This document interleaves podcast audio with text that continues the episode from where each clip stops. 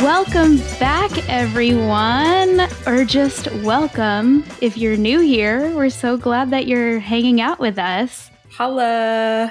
Hello, hello. Welcome to our show. We are your hosts. I'm Rachel. I'm Michelle. And we are, this is our show, Watching Up. Welcome.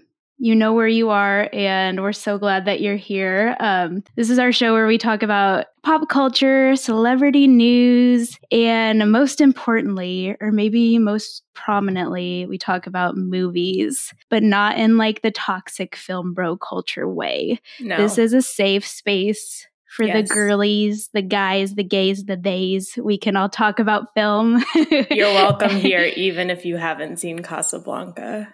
Which Even I if you haven't seen Casablanca like two years ago. Even if you haven't seen Psycho, yeah, you're welcome here. You're welcome here. Even if your favorite movie is Ant-Man. I'm just kidding.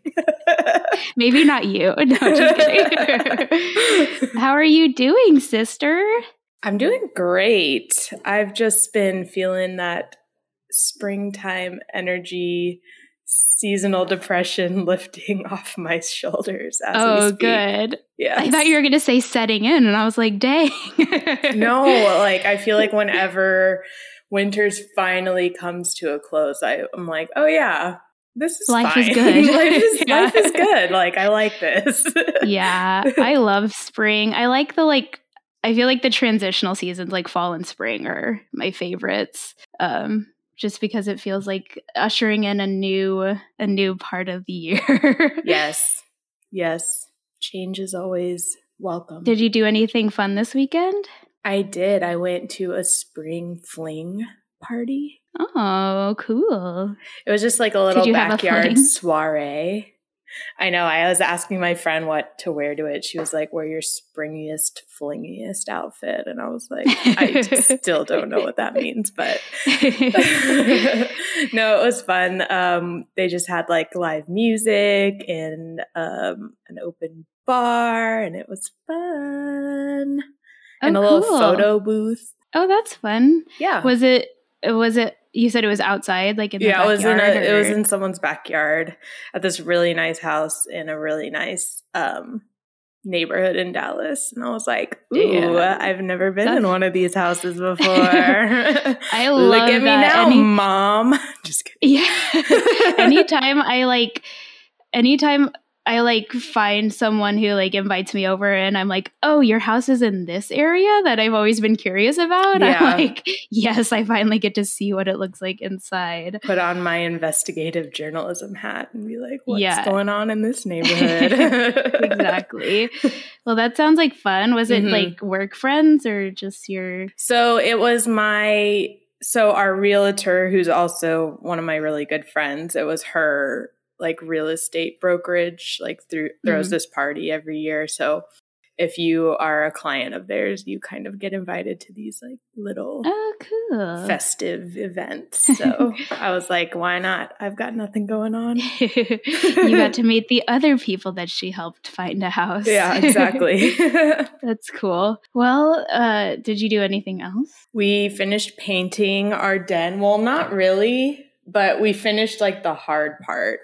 So yeah. I decided, I think I talked about this last week, but we decided to paint the top part and the ceiling like this white color. And then I'm going to do this like picture frame chair mold or paneling that we have on the bottom, like a beige color. So we mm-hmm. finished the white part, which was like the hardest part. And getting like on the ceiling, it was just a nightmare because yeah. I technically probably shouldn't be on a ladder, probably not considering my injury, but I was just just trying to get the job done. So we finished that, and then I need to go back and do the bottom part, which I was supposed to be kind of doing during the week when I have time, but I haven't started mm-hmm. yet. Um, yeah. And then I get to do the fun stuff, which I don't love painting. I like the effect of like how much it changes the room, but I don't like physically doing the painting, but yeah. I love like decorating and finding furniture and like switching out light fixtures and all that like stuff that you do last. So yeah. I'm excited to get to that yeah, stage of the game. That'll be fun. Yeah. So you painted it white. It was like gray before, right? Like it was the wall like behind you. Yeah, it was like the wall behind me, and now it's white. Nice. Yeah. You've been doing a lot of painting. I know. I thought you were gonna do. Weren't you gonna do like a moody color in there before? Did you change your mind? I changed my mind just because I did a moody color in the dining room, and it turned out a lot kind of darker than I guess I like thought in my head, which is not bad. Mm-hmm. Like I like how it looks, but I don't want to do like a bunch of dark rooms. Like, and I also I've been in this space of trying to like bring more light in, like, you know, so switching out blinds with like kind of more sheer um window coverings so I could bring mm-hmm. more like sunlight in, and then painting it white, it really just makes it look a lot brighter and more welcoming. So yeah, but I am gonna nice. do like a moody vibe around the bar area. Yeah, so T B D on that. I have nice. Some are you still thinking tiles? I have kind That's of moved away over. From tiles because tiles are very expensive, I've learned. Mm-hmm. Um, but I did see this idea where you can put in like an aged mirror yeah. kind of look. Like a mercury glass kind of. Yeah, kind of. So I want to mm-hmm. get a quote to put a mirror on the back wall. Do, I mean, this is not going to make sense to anybody who can't see it. Do like shelves on the side, and then like there's cabinets below, and I think I'm going to try to paint those like the deep burgundy maroon color that I did in the dining room. So like that little section of the room will be like vibey, moody. Bar, if you're feeling moody, come get a drink. Exactly. Yeah. So yeah, nice. It's exciting. It's exciting to get something done and just feel like you're making progress. Yeah, for sure. So, jealous. I wish I had a house. That was really what we did all weekend. We did that Saturday and Sunday. Mm-hmm. And then Sunday, well, we'll get to it, but yeah, yeah, we'll get to it. Oh so my God. What did you do all weekend? Uh, well, this weekend, my company actually had uh, every year around this time, we do like a full company gathering. And I work for like a, a pretty small company. There's mm-hmm. only like, I think there's like twenty-five to thirty of us. Mm-hmm. So um, it's pretty small, but we do have a few people who live out of state. And since we all have been working from home pretty much since the, the pandemic, um, we don't get to see each other a lot. So the people from out of state flew in and we all had a gathering. We actually went to my boss's um, house, which, speaking of like areas that you're curious about, I had no idea that he lived in the area he lives in. And I was like, I drive down this street every day and I've always wondered what's like tucked back here. And so I got to see like what, what it was. And apparently it's like a farm and he has emus. I know. Tell us about the gorgeous, stunning emus you got to meet. I am so jealous. Yeah, there were emus. Um, one of them is like fully grown, like a big adult. I think he had him since he was a baby, though. And um, and then he has the second one that is a baby right now. So it was oh cute. Gosh. I got to like, I was a little bit like kind of scared of the big one. I was like, I don't know what you're going to do. I feel like I always see TikToks of like the aggressive emus. Mm-hmm. I'm like, he said he was like, he's super friendly, but I was just kind of like, I don't want him charging at me because they're gigantic. Well, so um, what, why does he have emus? Just for fun? Just for pets. Yeah. Are they very like trainable and like loving? I don't or know. Like He like he he seems like he loves his emus, and he like he like showed us how he was just like trying to prove like that he's friendly. So he went in there and was like giving him pets and like hugs and stuff mm-hmm. like that. And I was like, oh my God, so yeah. Cool. But other than the fact that he has like a lot of land, so he can like accommodate that type of right. animal. So, um, so yeah. And he has chickens. I think it was, he just has emus, chickens, and then he has like two dogs, two Aww. Tiny little dogs. Um, but yeah, it was fun. I got, so with the baby one, he was kind of in a little coop with a couple of other baby chickens. Mm-hmm. And he, we were able to like interact with him, and I fed him some blueberries. Mm-hmm. And if you hold the blueberry up like high enough, they'll jump. And apparently an what? emu, like What? Blueberries? Why blueberries? Just they just like them. Uh, yeah, I don't know. Any, I they'll guess. Eat it's anything really. Yeah. Mm-hmm. But if you apparently a full-grown emu can have like a six-foot vertical, which is crazy. Oh my god. Reminds me of so, Scrubs. Yeah. The show. Yeah. Yeah. Yeah. It was wild, but it was fun. Like, uh, if you have the only thing that he said is if like you're wearing a lot of like shiny jewelry or something, mm-hmm. they'll want to like peck at the thing that's shiny. And oh. so if you, he, I saw him like pecking at somebody's ring and like stuff like that. That's so cool. I like that. I want to meet an emu one day. Yeah. When you're in Texas, you can live in the middle of a fully populated area mm. and still have emus. Yeah. So it's kind of funny. I wouldn't have been surprised if you were like, he has zebras and like, cause there's those yeah. places out there that have all these crazy animals. The crazy yeah. okapis and stuff. Mm-hmm. Yeah, but that was fun. So that was like the first part. And then the next day we had the option to go to Inner Space Caverns, which is just like a natural cavern mm-hmm. um, north of Austin. Um, I decided not to go just because I was like, you know, I've seen caverns before, so mm-hmm. I didn't really feel uh, compelled to go. But afterwards, we all met up at uh, this place called Cidercade. I think they have them other places, but it's just like an arcade bar, basically. Mm-hmm. And we just there's one in there. Dallas.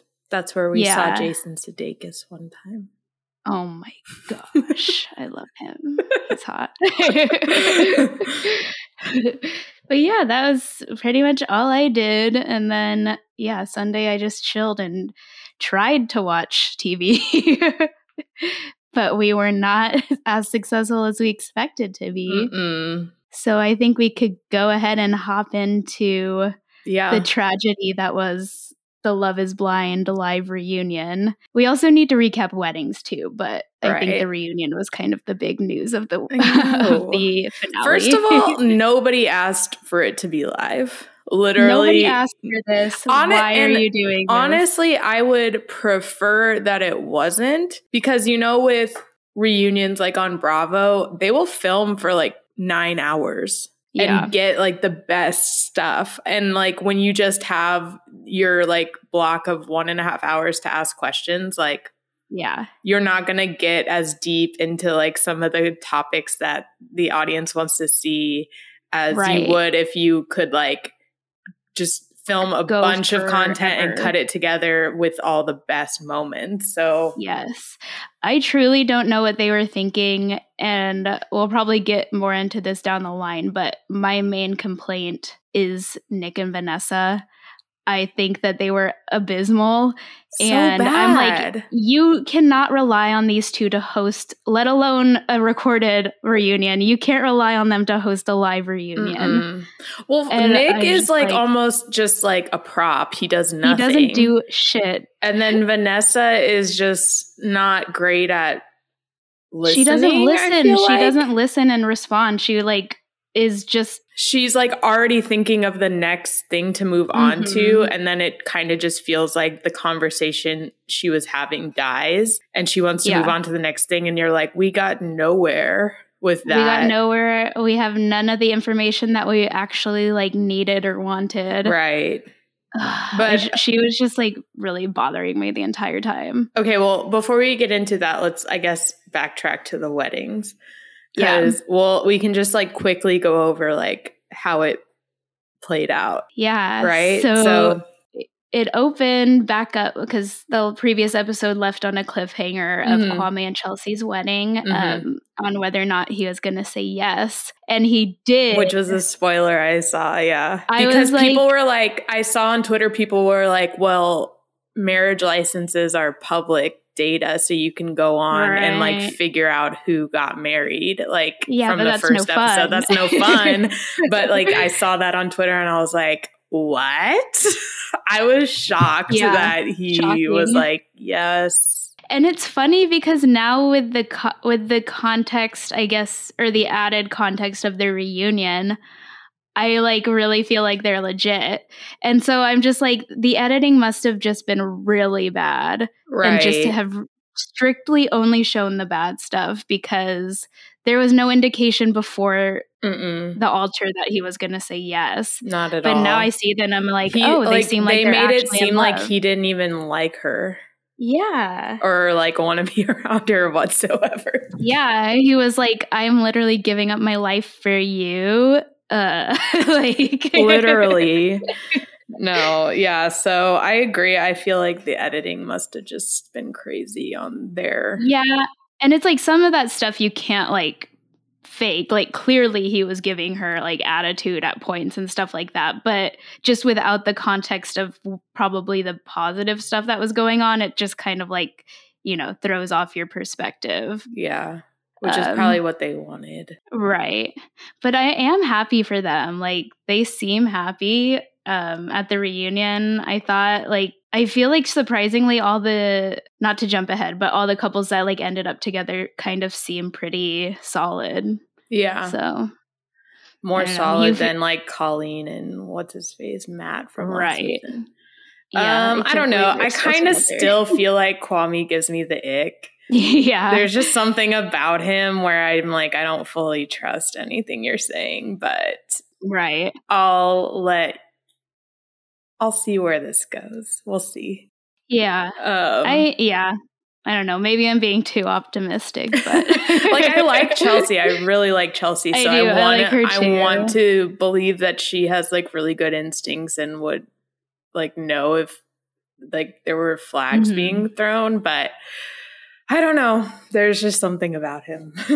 Yeah. We'll see. We'll see how it plays out. He was riding a mechanical bull by himself at a bar recently, so, so who knows what's going on there. By himself. um, was he okay. there all alone and just wanted that's to what get... The, that's what he the TikTok wasn't even said. With friends? I, I not that I know. That's us. That's us. Um, it was probably like midday too, like two p.m. Just a quick jaunt to this bar to ride the mechanical bull. To the bull. To the bull. He does it like every single lunch break. Yeah. It's like next door to his office. um, That's hilarious. Okay, so the next couple we saw, I believe, is Paul and Micah. I have thoughts. Say it. Just go. Okay, so what happened was they got up to the altar and Micah was like, I believe I would like to hear your answer first. And then he was like, basically like, I don't think we're ready for marriage. Like, we're just not at that level yet. So I have to say no mm-hmm. at this point. And then she like runs off crying. Okay. She says that she would have said yes if he had said yes, but I don't believe that at all. I mean, I think, yeah, we have no way of knowing for sure. I think that she purposefully wanted him to go first so he could be the first one to say no, and she could look like the victim instead of looking so he like could a be bitch. The bad guy. Yeah. Yeah. Like, I one hundred percent think no one can convince me otherwise. Like, there was nothing about their relationship that made me think she was fully invested in him mm-hmm. at all. So I don't, I don't, I just don't believe that she was like, I just needed that last confidence boost that he like yeah. wanted to be with me. Like, I really don't think that was the case. Right. Yeah. I mean, when you think about it, it's kind of, it's kind of a no-lose situation to be the second person to answer, you know? Right. Like, you're going to, either way, it's like, unless, you know, the, the first person, person says said yes, and then, and then yeah, you had to say but, no. But, but I think- if you are, yeah, if you were certain about it and you were going to say yes, yeah, then it's a no-lose situation. Right. Yeah. Like, if she was going to say yes and he says no, then she still looks like the victim. So it's yeah. like she was never – I don't think she ever – she just wanted to, like, game it so that she could come out looking like yeah. the sympathetic person, which I still don't think worked because at the end of the day, I still think – that was another – okay, we'll get to the – sorry, I'm holding my lip gloss. We'll get to the uh, we'll get to the reunion, but that was another thing about the reunion that bothered me. Micah. Micah. Well, yeah. the fact that they like had this whole compilation of like Irina being like a bitch and a mean girl, and Micah was part of all of it, and they didn't call mm-hmm. her out at all. Yeah. So That's true. Yeah. Yeah. I have thoughts as well, but we'll we'll get there when we get there. But, but do you um, agree? She, I, I just don't think she was going to say yes. I do. I mean, anyone could say like, yeah, I was going to say yes. So like, we have no way of verifying that. Right. So, so it's like, yeah. It was very strategic, like more than like, I want to do this for my like own knowledge. Like it was, it was more a strategic yeah. move, I feel like. Yeah. She was like, I think you should go first. He's like, okay, well. Yeah. But, and I do. Okay. So let's talk about the things that he said regarding like her not being, not, I don't ex- remember exactly his he words, said he but he couldn't worded it wrong. See her as a mom. And that was okay, one of yeah. his reservations. Yeah. I think that's and valid. So, I don't know. Like, I mean, I think that would hurt to hear if you're Micah, but if you're literally in a relationship and you can't picture the person you're with as being the mother of your children, that's... So did he say, I can't see her being a mom to my children, or I can't see her being a mom? I feel like how he worded it was wrong, but like, I do get where he's coming from. I think he said a, mo- a mother, but like, I don't... I mean, obviously, I think you have to, like, read context in, like, him saying yeah. that. Like, I don't – and and you kind of get an idea of, like, the kind of person he is. I don't think he would just, like, be like, you're a bad person, which, I mean, if you're not a mom, that doesn't mean you're a bad person either. Right. It just means, like, for him, like, when he's trying to picture his life and, like, who's going to be the mother of his children, he didn't see that in her. Mm-hmm. And that, I feel like that's valid.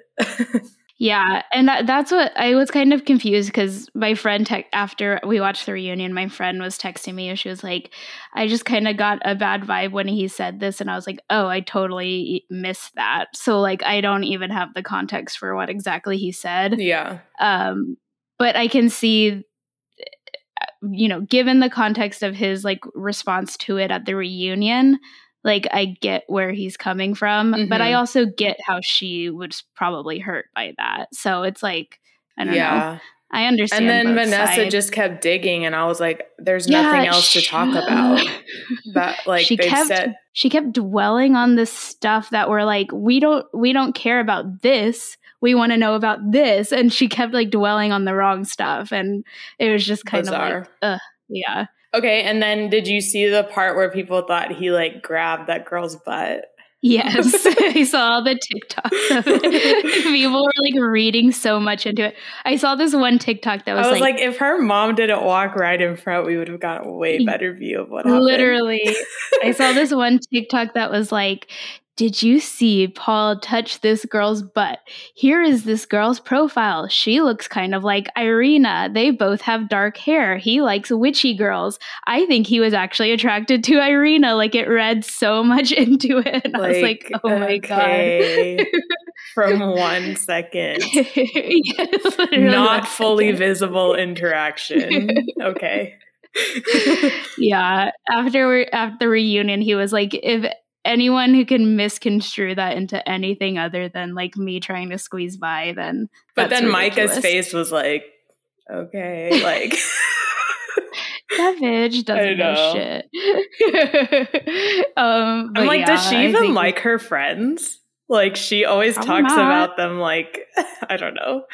Like that girl like was her bridesmaid, and she was like, "Yeah, that bitch." Like. I know. I really don't think that it was what people are saying it was, though. Okay, so there was, but there was no, there was no universe in which they would have worked out. I feel like I just, yeah, I didn't see it. Yeah, but I, I was still at the end of it. I was just still kind of like, like recounting everything, and I was like, they're the only couple that didn't end up together. That's kind of crazy. That is crazy. Well, except yeah. for oh, Marshall and Jackie. Yeah. yeah. But the, the out of the ones that made it to the altar, yeah. Um, anything else on them? I think we. No, everything. I'm over it. I'm over Micah. Same. So next we saw Brett and Tiffany, the king and queen of. They're the so season. Cute. They're so. I love them. And I love. I want to be married to there was, no, there was nothing dramatic. I knew there wasn't going to be like, you knew yeah. the whole time they were both going to say yes. And they like, both just seemed like at peace because yeah. they knew what the other one and was And I feeling. loved the part that where he had to go get his pants fixed because I was yeah. like, that would literally be me. I would be livid. I was going to say they were at peace except for when he had like a meltdown about the pants. Yeah. But yeah, he was like, no. And I was like, good for you. Yeah, they should bring like, in a they can wait for thirty minutes while I get my pants wait. fixed. I um, always think about how bold of a choice it is to wear white, or for at least for a guy to wear white, because when people hug you like on your shoulder, mm-hmm. it's like I would be scared that my makeup would come off on you. And like you can like tell that. that he really does have excellent taste though, because I feel like a lot of times like that bold color, like a white all white tux or like a purple tux or something, can look a little cheesy. But the way mm-hmm. he did it with like the tan, and his like groomsmen were in tan, and like it yeah. just looked really good. Like I like applaud him for pulling that off because it's not easy.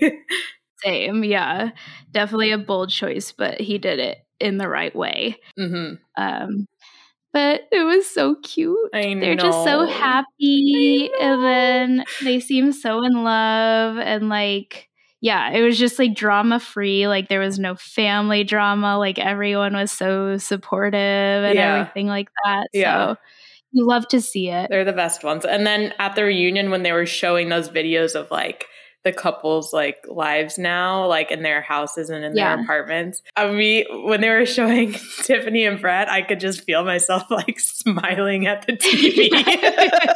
And then I looked over and my husband had this like huge grin on his face. And I was like, why are we so just happy cheesing. watching it? We're so happy. Yeah, we're so happy. Our babies. Oh my gosh. And I love that. Okay, so he kind of revealed that um, he lives in Portland. Portland, which I don't think we knew. Yeah, they didn't talk about that.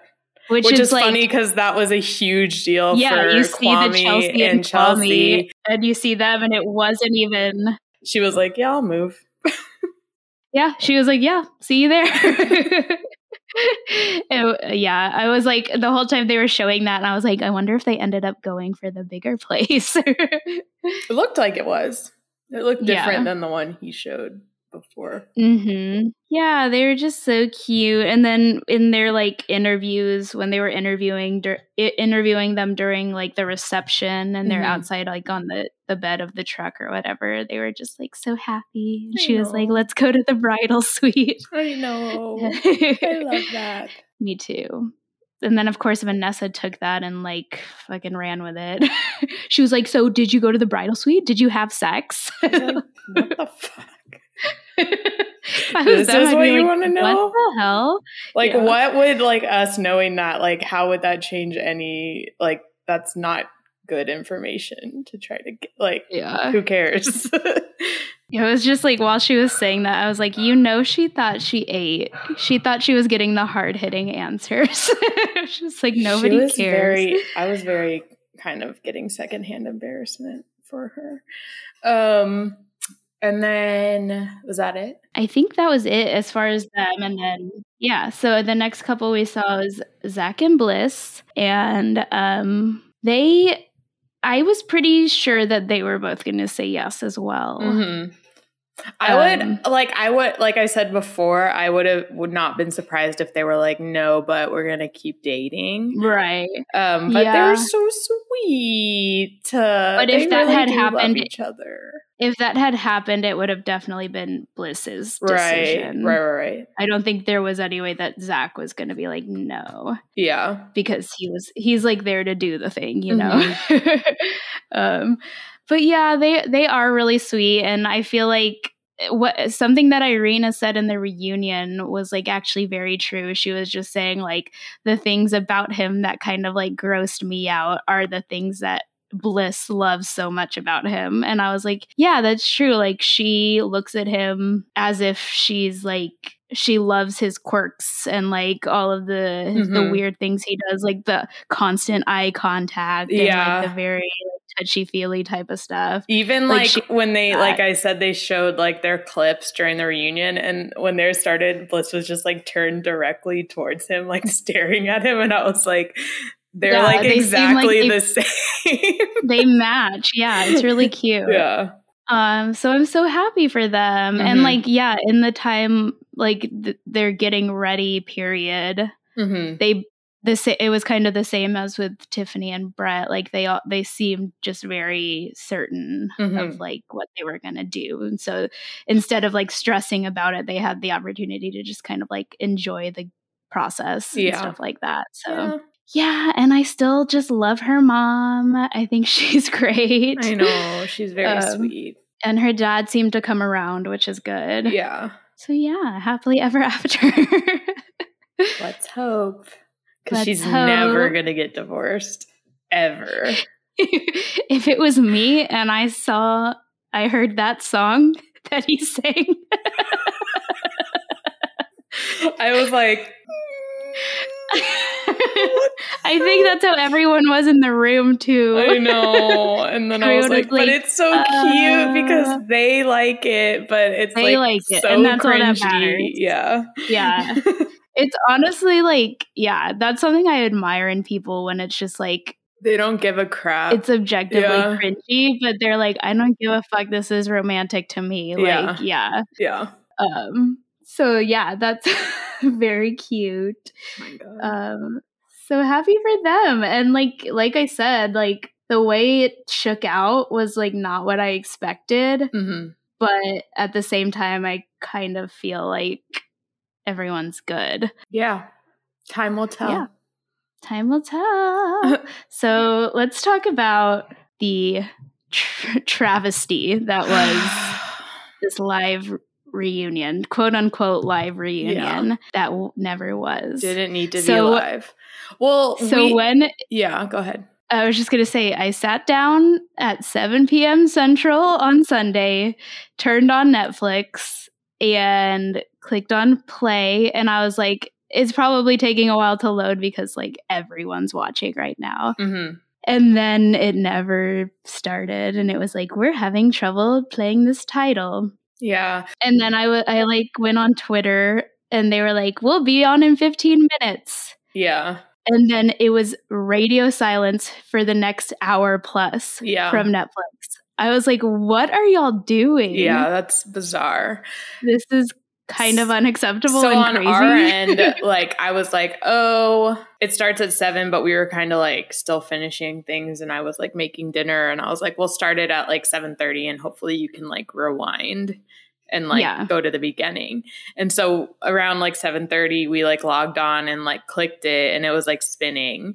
And then I was like, what's going on? Cause I had been on Twitter, and I saw like Bravo had tweeted something about like, we would never make you wait for a reunion or something like that.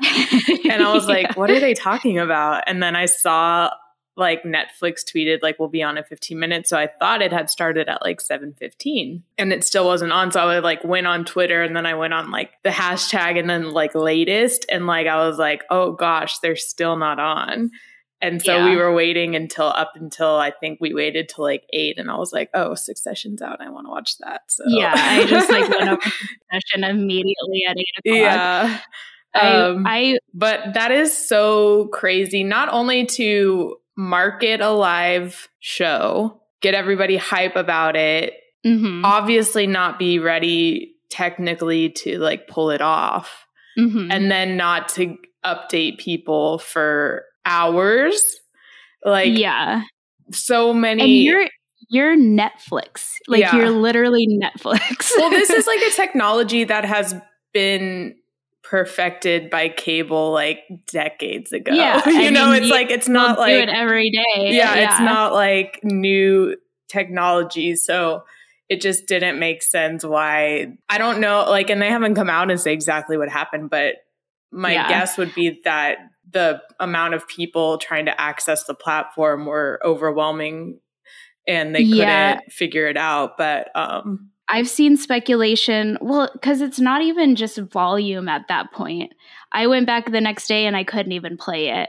So it's like, I've seen speculation that it was like the venue that they were at didn't have reliable internet. But then it's like, why didn't you scout a better venue? Like you, sh- th- that's the most important thing when you're streaming is obviously a secure internet connection. Right. So what the hell? And like all of this technical stuff should be figured out days in advance. Like it's not like a yeah. thing you just show up to Probably and you're like, weeks. hopefully this works. Like, you know, yeah. it's like you have a team that knows what they're doing and they like yeah. know that this is going to work. Like, right. And just beyond that, yeah, the part that I found like especially shocking was that they weren't updating it, us for an over an hour. Right. And it's like, you were supposed to start at seven and it's eight fifteen. What is happening? Right. Like, yeah. And like, yeah. it's just like something that people like, you know, they scheduled their day around it. Not that like, yeah. that's kind of embarrassing to like admit, but like when like you have like a,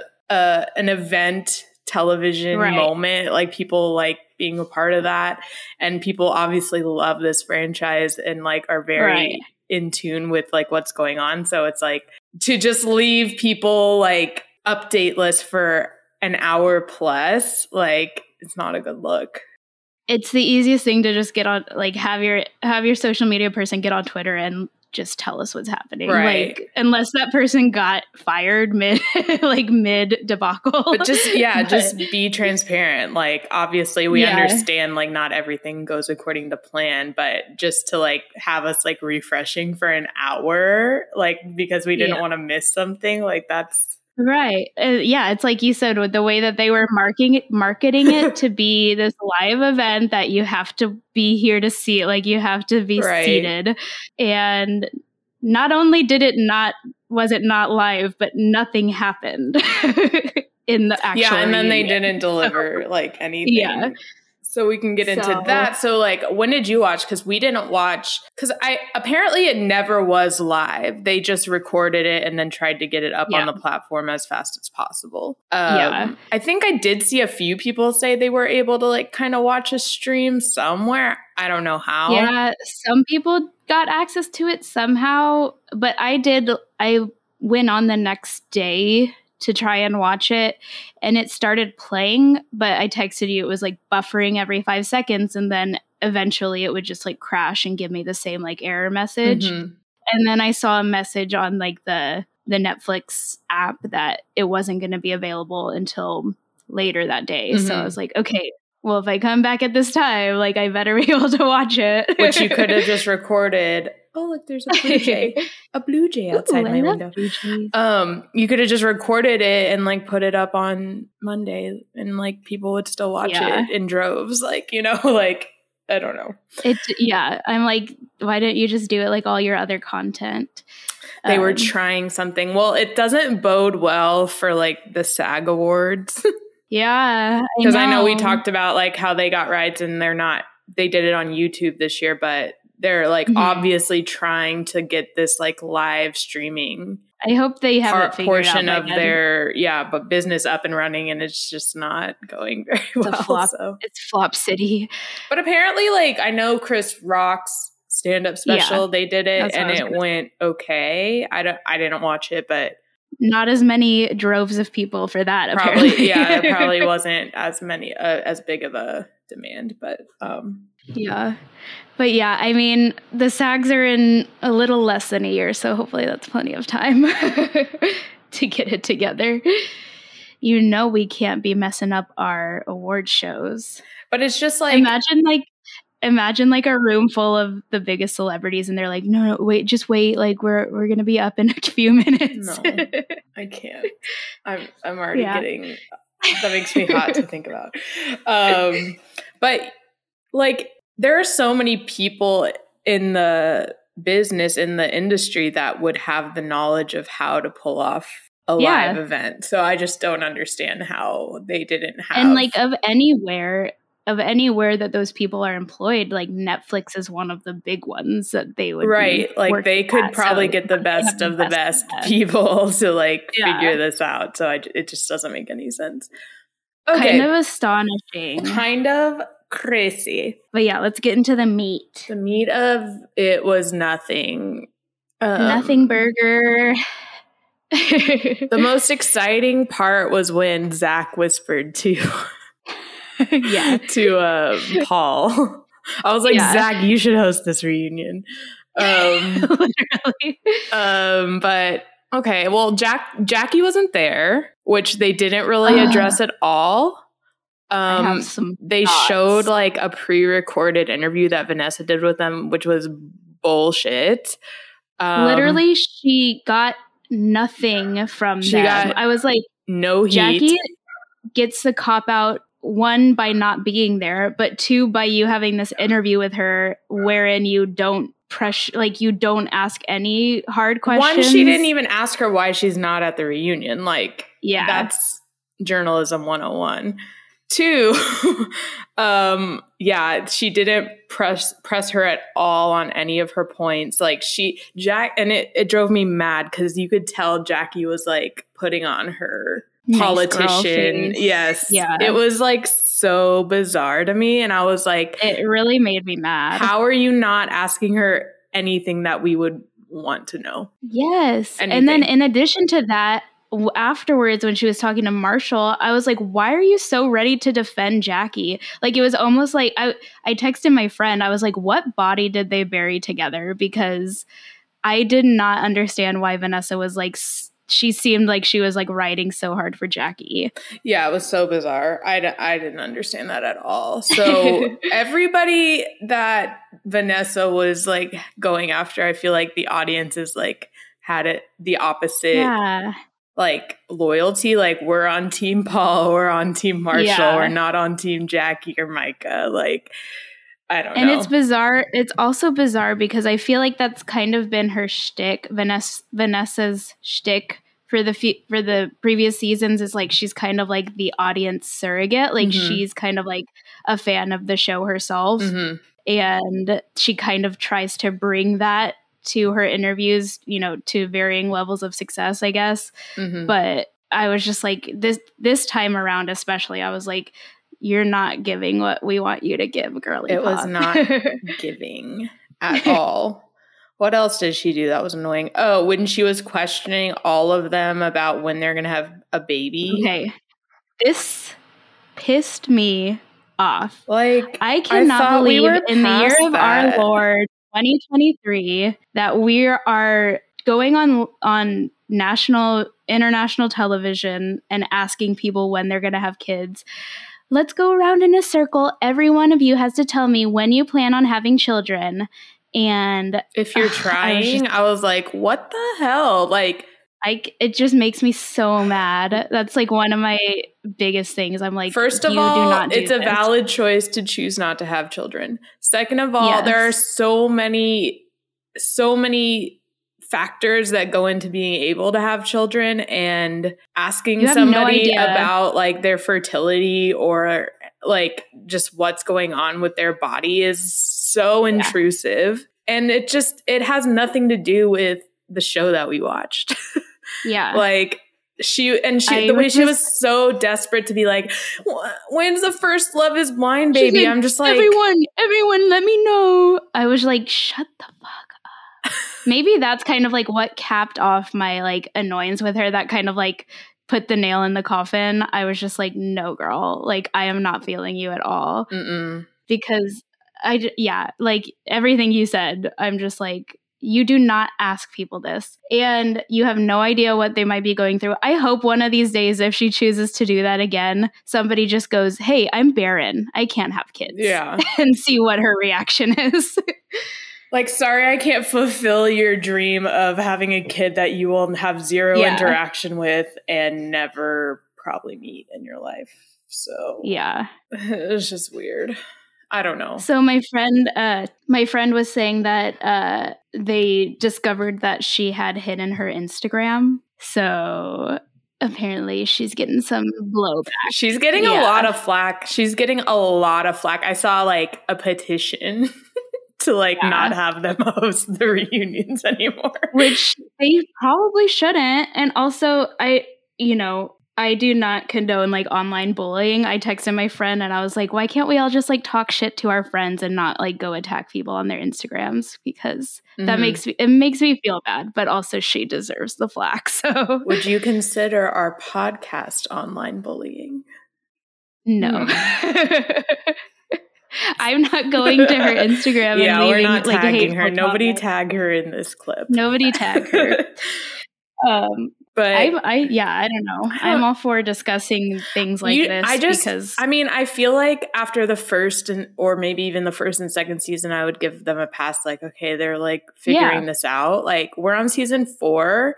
You obviously have a much larger budget, a much larger scale, a much larger audience. Like, you need to sit down and figure out how to host these reunions, and in a way yeah. that is more satisfying to your audience because you're not very good yeah. at it. You haven't been very good at it. It really doesn't seem like they had any strategy at all. Yeah. They're just like, they didn't Vanessa, have go out there and talk. They didn't have questions. Like, they didn't ask the audience if we had questions. Like, yeah, Nick didn't say anything. Nick said like, literally nothing. He was like not even there, I don't think. Yeah, uh, except for like making sure they don't make in sync references, which is eye roll. Like, we know you were in ninety-eight degrees, okay? So cringy. It's so cringy. Just makes me be even more Team Jessica Simpson at this point. Yes, thank you. Anyways. Justice for Jess. What else? Um, okay, the Irina thing, like I said, like, I liked how they, like, showed that all back and, like, cut it together because it really was really, like, bad. Yeah. Um, she looked so mean. Um, yeah, especially the, like, the like you said, the mean girl edit where people were Micah. crying and she was like laughing yeah, at them like laughing. I, mm-hmm. I don't even understand that, um but yeah, I thought that Micah should have gotten that some of that smoke too. Um yeah, she was totally part of it. um I don't know yeah. why I don't know why yeah. they wanted to protect her so bad, right?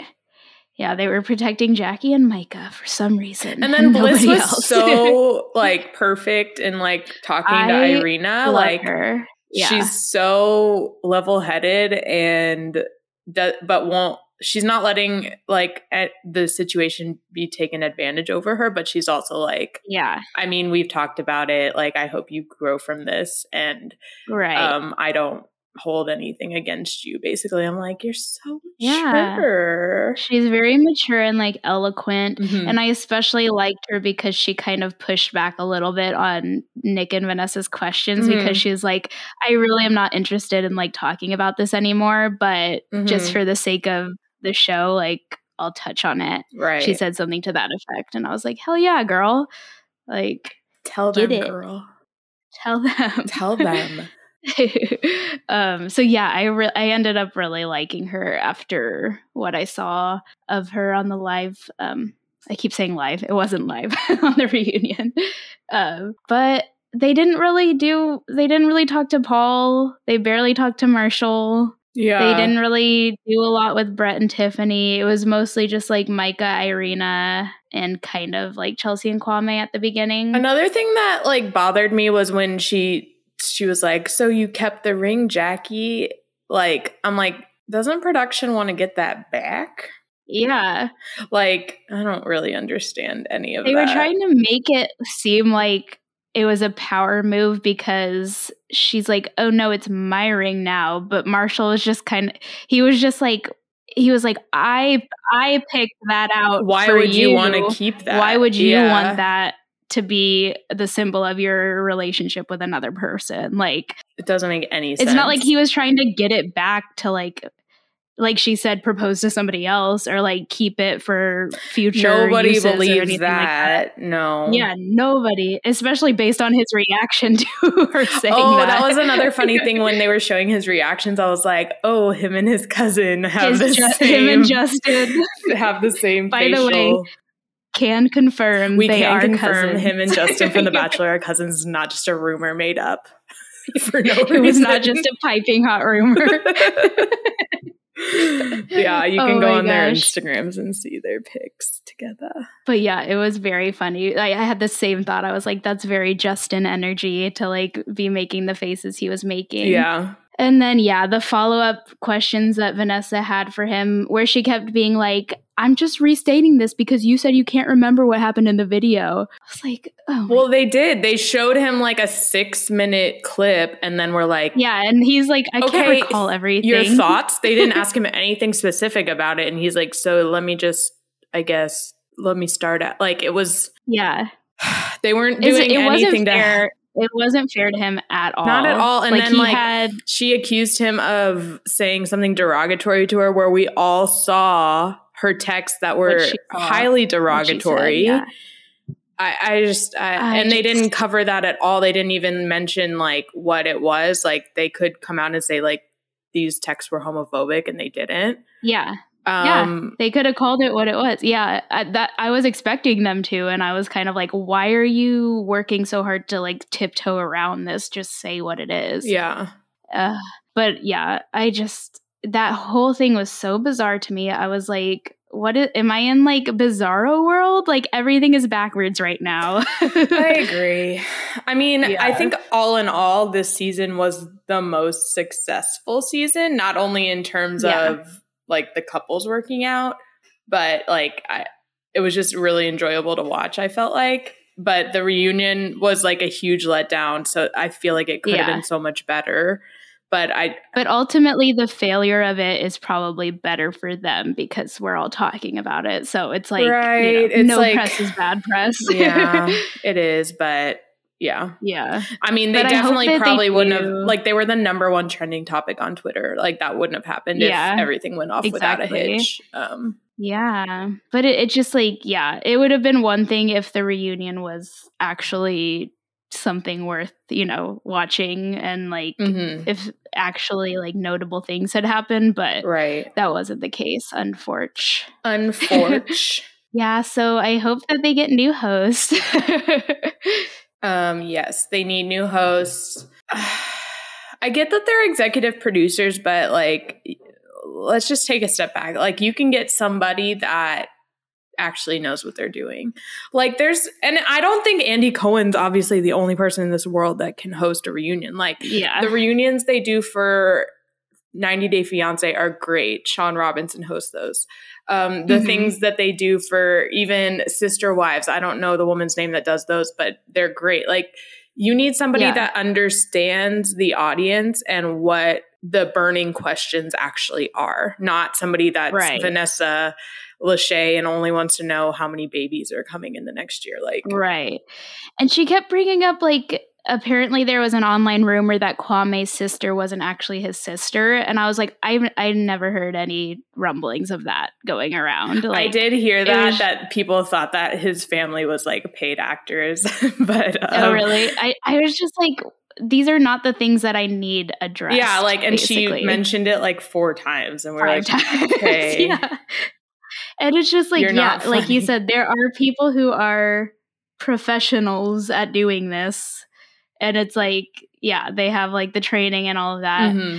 But but at the same time, it's like Tyra Banks was an executive producer on Dancing with the Stars and they're getting rid of her. Mm-hmm. You know, Chris Harrison was executive producer of The Bachelor. So it's like, mm-hmm. it's not unheard of to just like can them or get them out from in front of the and camera. And if you want your like show to be successful, which I'm guessing most executive producers want, like you have to be self-aware and be like, am I the problem? yeah like you know yeah. So it's kind of like you're still gonna get your bag, like let somebody mm-hmm. more qualified do it, yeah and you'll probably get less online hate. Not that I'm condoning it again, yeah but it's kind of like part of the deal yep. at this point. So yep yeah um so yeah I don't really have anything else that no they showed a really they showed a preview of a new queer dating ultimatum oh, yeah. show that looks really interesting, so that's that's yeah. exciting. um I'll watch, watch that, that for, sure. for sure I actually watched the first season of Ultimatum and completely forgot that I had watched I it I did too like, totally forgot I we watched that one too. It was good. Um, I was like seeing some of the people from it on, I haven't watched The Perfect Match, but like in the trailers for it, I was like, where do I know that person from? And I was like, oh yeah, I watched this entire dating show. Mm-hmm. yeah. We watched Perfect Match too. And it was, it was entertaining, but It was. So I need to watch it. No, not I'm not interested in really seeing Bartice or Shane, but you know, whatever. And not, like, not to spoil it, but I really don't think it's a spoiler because none of the couples are still together. It's like it's like okay. So stupid. I'm like, none of you make any sense together. Yeah, and you know, you're just trying to like win the pra- like it just it didn't make any sense. I was like, okay, yeah, okay, good try. Oh, well. They tried something. Um, but yeah, so that's it for Love is Blind season four. Happy for the couples that ended up together. Yeah. Especially Tiffany and Brett and Bliss and Zach and Kwame and Chelsea. We hope. We hope. We're hoping against We're, hope. We're rooting for you. We're yes. all rooting for you. All right. Big news, y'all. I am caught up on Succession. Ooh, last week was so hard for me not to say a spoiler. I was astonished. I'm so glad I didn't see spoilers because I don't know how I, you I did it. To, like, you must not be on Twitter as much as I am. No, because I, spoiler alert for Succession, probably for the remaining episodes of yeah. the show. Mm-hmm. I like to, I like made myself not be on Twitter because, okay, so I, you know, when you do that thing when you're scrolling mm-hmm. and you see something related to like what you're avoiding spoilers for. So you like avert your eyes mm-hmm. and you like try to stop your brain yeah. from processing what it's seeing. Mm-hmm. I did that a couple times. And so I remember seeing this photo that someone posted, like a screenshot, and it was like Shiv looking solemn. And I was like, the thought entered my mind. I was like, does somebody die? Does Logan die? But I just completely like stopped myself from trying to analyze it too much. So, so I was yeah. mostly unspoiled. Logan dying to me wasn't surprising because to me, he was going to die the whole show. It was just he a matter of have, when. Yeah. But like the fact that they did it in episode three of the final season when there's seven more left, I'm like, ooh. That's mm-hmm. a decision. So I'm excited about totally. like the rest of where this will yeah. go. So I was kicking myself for not having caught up by last week so that we could recap that episode, mm-hmm. like, you know, time in a timely manner. Mm-hmm. But um, this episode was good too. This one this week. This episode yeah. was good. Um, but I do, I just want to talk about um, the Connor's wedding episode a little bit because I was having like a religious experience watching it. I was like going through so many emotions. It was so good. Um, just the whole sequence starting from uh, what's his name? Roman getting the phone call mm-hmm. until basically the end of the episode. I was just like, my eyes were like glued to the screen. Mm-hmm. And I texted you like how much I've felt like uh, Sarah Snook's performance was like amazing. Like they all were, but especially Sarah Snook's. That's when I started like breaking down crying because I like felt like I could feel her emotions. Mm-hmm. Um, it was just so good. Mm-hmm. Yeah. And I wish I had been able to watch it live with everyone else, but I feel like all of them had like a, a breakthrough of obviously an emotional roller coaster that we hadn't seen from those characters before, obviously, because yeah. your dad doesn't die every day. But um yeah. But especially those types of characters, they're not emotional, like basically at they're all. Not, but like each one of them, the way they handled it was exactly the way that that character would handle it. Yeah. And I just thought that they all like They all brought their A game. Like the fact that yeah.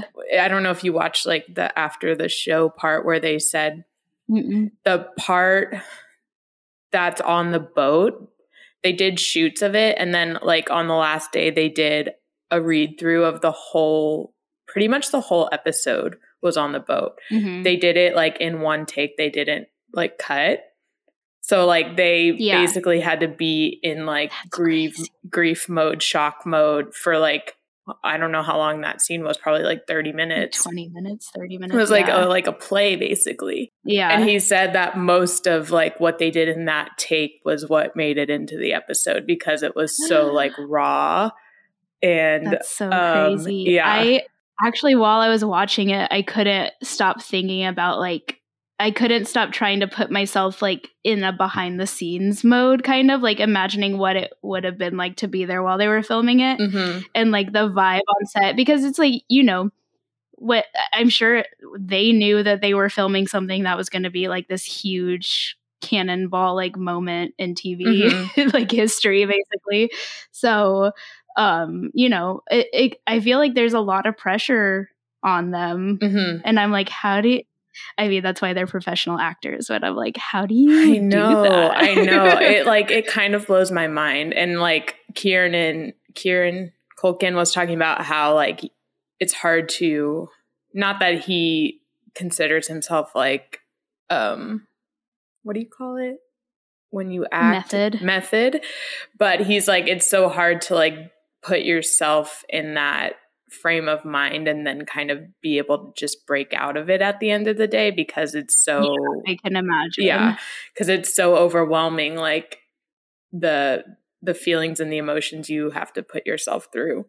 Um yeah, but and it's like, especially, well, I know you said like the first take was mostly used, but like you imagine being in that situation, like doing a scene and then having the director be like, now do it this way, and you're like, how, you can't just like unlock that mm-hmm. emotion when it, you have to still be genuine and like all of that kind oh of stuff. Another crazy so thing about it is like the when they were doing the one take, they they're filming this show on film. Oh, so they said they had to hide like rolls of film around the boat, to where that when they would move the camera to that spot, they would be on another camera and somebody was like quickly like loading another roll of film, uh-huh. like while somebody else. So I was like, the amount of like technicality that goes into yeah, like that requires yeah, yeah is crazy. So I was just like, wow, so crazy. Not that I even feel I like I mean I like that they film it on film. I I think it looks really good, but I I don't mm-hmm. necessarily think that it's necessary for this show. They need to, yeah, yeah. But it's I just almost like they're just like making it hard. They're just making it harder on themselves. But um, yeah, yeah. But so I'm kind of interested to see like what happens during Emmy season, like because mm-hmm. obviously I feel like Succession is just gonna like dominate. Yeah, I mean all of them technically could go and lead. I feel like yeah, um, yeah. I mean all the kids. Right. The three main. Um, yeah. I think Tom would probably be in supporting. Supporting. But I don't know. He could even be a lead. Like, I wonder if Logan would be lead or supporting.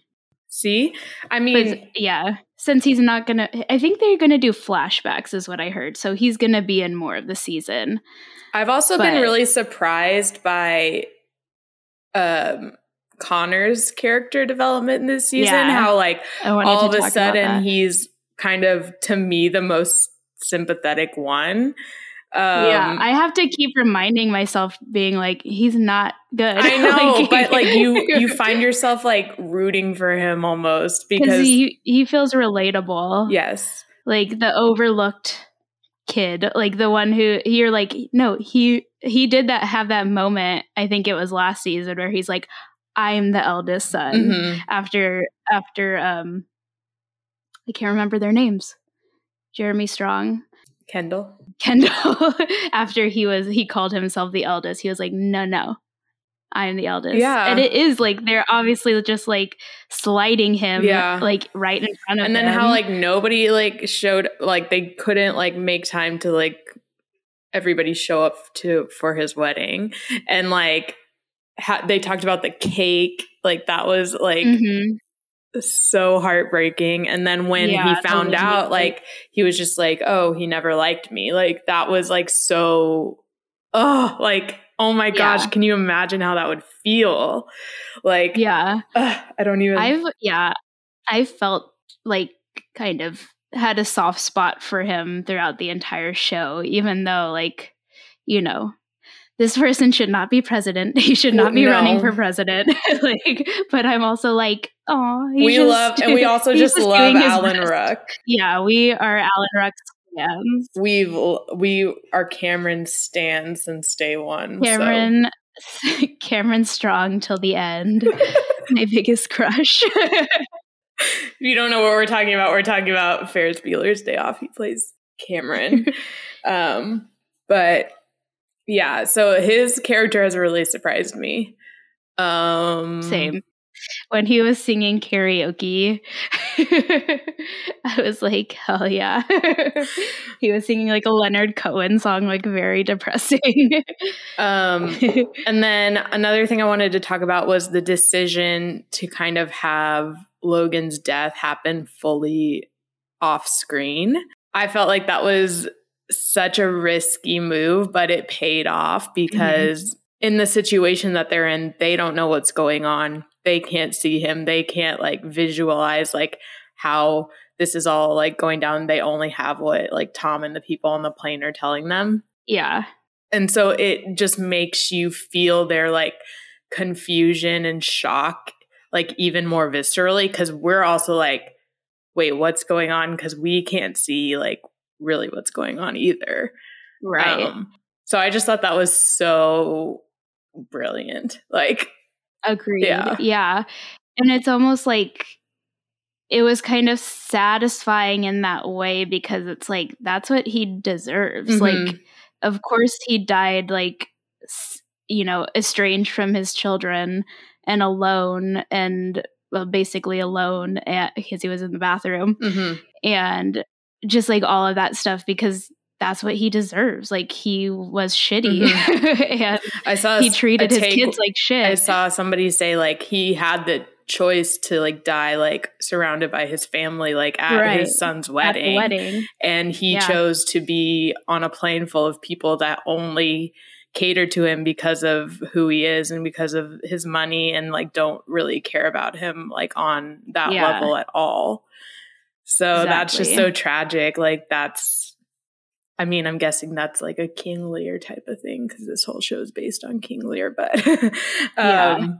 yeah, totally. That's the tragedy in it all. Rip Logan. Rip. Rip. Um, okay, so let's talk about the new episode mm-hmm. where Mister Kendall is taking a turn back to the dark side. So I, I don't know if you texted me this or like it was other people, but I heard so many people be like, if the kids aren't like all on the same page at the end of this, I will be heartbroken. Yeah. And I'm like, yeah, I don't think they're gonna be like, they I don't think won't be. No, I did. I didn't say that, but I, after, I guess it was after season three ended, because that whole season was the season where Kendall like kind of broke off mm-hmm. and they were on opposing sides. Mm-hmm. And I was like, the whole time I was just like, I just want the three of them to be on the same page, because that's what, I love like seeing the three of them just kind of like cook, you mm-hmm. know? So I was glad that they all kind of reconvened at the end and they were decided to go up against their dad. For a short period like, yes. of time. For a short period. Yeah. But I mean, I think at the end of the day, it's going to go back to how it was, how it's always yeah. been. Like the, their only, their number one priority is power. Um, yeah. And that hasn't changed, and that's evident. Like, we thought maybe it had, but I think the way they yeah. ended this episode, you're like, no, it's still the same.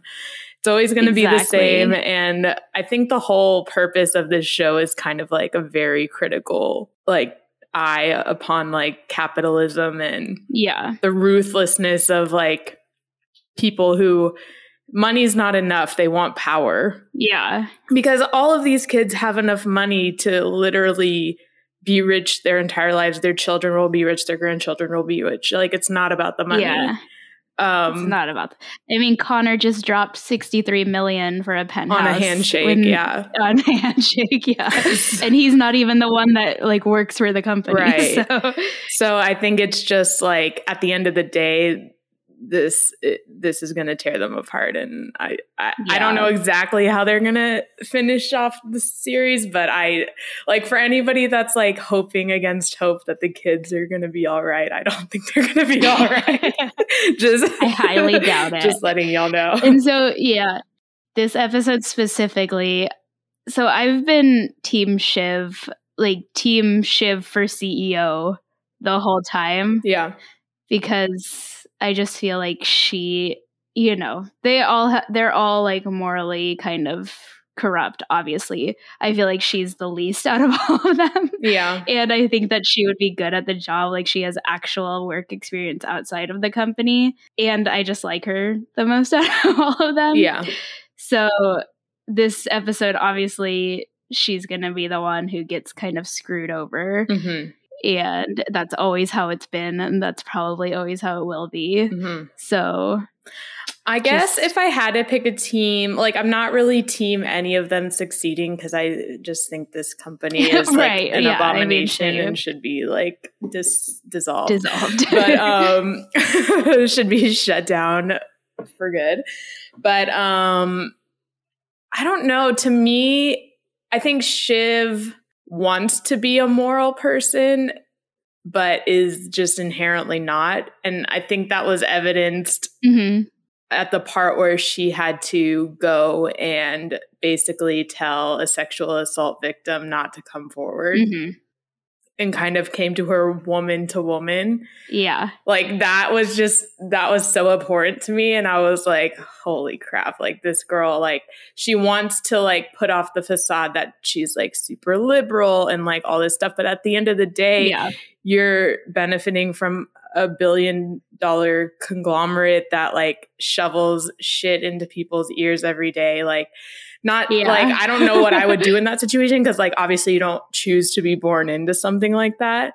Like, do you like disavow like your family? Like, what do you do? But at the end of the day, I don't think she does enough to be like, no, I'm not like this. She's very, no. very like eager yeah. to be like, I am like this. On the other hand, I feel like Roman, he's the one to me that shows the most actual empathy, which is like crazy to say because he is so like sarcastic and like like ready to like beat people down with his words. But he like he would not like talk shit about his dad. He would not.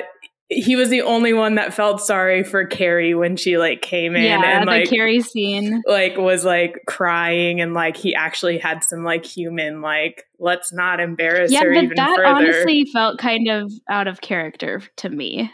That wasn't something I would have it expected. It didn't to me because to this whole show he's like shown that like when somebody he loves is like struggling, not that he loves Carrie, but somebody in his family was struggling, he's always like shown that he cares and like wants them to be okay. And like, it's like almost like he puts on this facade of like being like, I don't care about anything, but he's the one that cares the most almost. So I feel like if I had to choose which one I would want, not that I feel like that makes him like ripe to run a business or anything, but if I had to choose which one I want to win, I would, I feel like I would pick him. Mm-hmm. Okay. I mean, yeah, to be clear, I don't think any of these people are upstanding citizens or anything like that. Um, but I, I think I just like, I would be rooting for Shiv to win. I don't know. I mean, Ro- yes, Roman, like, clearly sh- has shown that he cares, but like he cares about, I feel like it's it's still self-serving in a way. Like, he only really cared about his dad because he was scared of being cut off or like losing his access to him if he ended up needing it someday. But I feel like Jerry um, was the one that always had to remind him, like, whatever you do, you have to, like, you have to think about like your personal gain or whatever. And he, that's just never been his, like his driving factor. I feel like, I don't know. That's just my yeah. reading of it. yeah. I won't, I won't die on the hill of defending these people, but But yeah, I'm just very intrigued to see what happens. So was it underlined or was it crossed out? It looked crossed out to me. I don't think Logan's a person that would go back and underline something. like it, like it's already on the paper. Why it, do you need to underline it? But it started under. I just think he... D- you know, you can never underline something straight. It always is going to go haywire. Yeah. But it started under. No, I just, I, I don't see, I, I, can, I don't see Logan as an underliner. I can imagine him just sitting there like rereading it and then be like, underline, as he's like considering I don't things. Think so. We'll never know. I think we it was crossed out for sure. Because if their like if their timeline is correct, like, and that was like typed up before the show even started. Because like at the beginning of the show, that was obviously his plan, was to have Kendall run things. Um, mm-hmm. And then like everything that's gone on since, like I could see him going back and like crossing that out. Like, you know. Yeah. I'm I'm not team underline, but that's the most convincing argument I've seen. I'm like, you know what? When you look at it. um, but yeah, the point is we'll never know. So um But yeah, I don't know. I felt really, I felt Shiv's pain when she fell down the stairs. Yeah, that was really was relatable. Like, oh, no. Like I no, was no. like, yeah. Oh my God. Oh, and then Tom, his moment on the staircase. His Mister Her. Darcy moment. His Mister Darcy shines through moment. I don't, I honestly, out of all the characters, I just really don't know how to feel about Tom. I still don't trust him. I don't know how I'm supposed to feel about Tom. I don't trust him. I don't trust any of them, but I don't know. Like, there's something about him where I'm like, is he being sincere? Like, and that's, that's the, that's what's so impressive about his performance, mm-hmm. I think, is like, you really can't tell. Like he, you could see it either way. It's like, if you, if you look at it in this light, you're like, yeah, that makes sense. But if you look at it in the opposite light, you're still like, yeah, that makes sense. So, I honestly wouldn't be surprised if at the end of all of this, somehow, some way, he, he like top. R- runs away with all of it. Yeah. Like, I don't know how. I, I mean, I'm guessing this I'm baby is going to be a huge, happen. like something, like something's going to happen with yeah. the baby. But, um, but have they had sex recently? I mean, like, if she's already having his? an anatomy scan, she's probably pretty far along. That would happen at like twenty weeks, I think. Yeah, but they, how big of a jump was it from the last season to this one? It was like no. several months. I don't think it was that big of a jump. I think when they're like talking about the hundred, um, that was maybe like a month after the whole debacle. I think dad. they said it at some point. I might need to go back and see. Um, but yeah, that's going to be a whole other thing. That's what I texted you after I like gave up on waiting for Love is Blind because it was eight. Mm-hmm. I switched over to H B O. And then I was like, this thing has already gotten me woken back up just within the first three minutes yeah. when they talk about her being pregnant. Yeah, for sure. You can always rely on Succession. Um, what else? Any other thoughts? Um, well, oh, I liked seeing Marcia again. I I, I like that yeah. character a lot. And when she said, um, we're getting a taxi to take her to the subway to take her back to her little apartment, like I was like, damn. yeah. Like the vein, the head bitch is back. like, I just Love like it. I want to know what that feels like. I have that power. You know. But uh, yeah, I kind of did feel bad for Carrie, shockingly. I was like, oh. Yeah, don't. I was like, I hope that she doesn't come back because something is revealed. I was scared at first when they like had the paper and they were like, something's on yeah. this paper. I was like, it doesn't say that. That's what I Carrie's thought too. Like, I was like, it better yeah. not.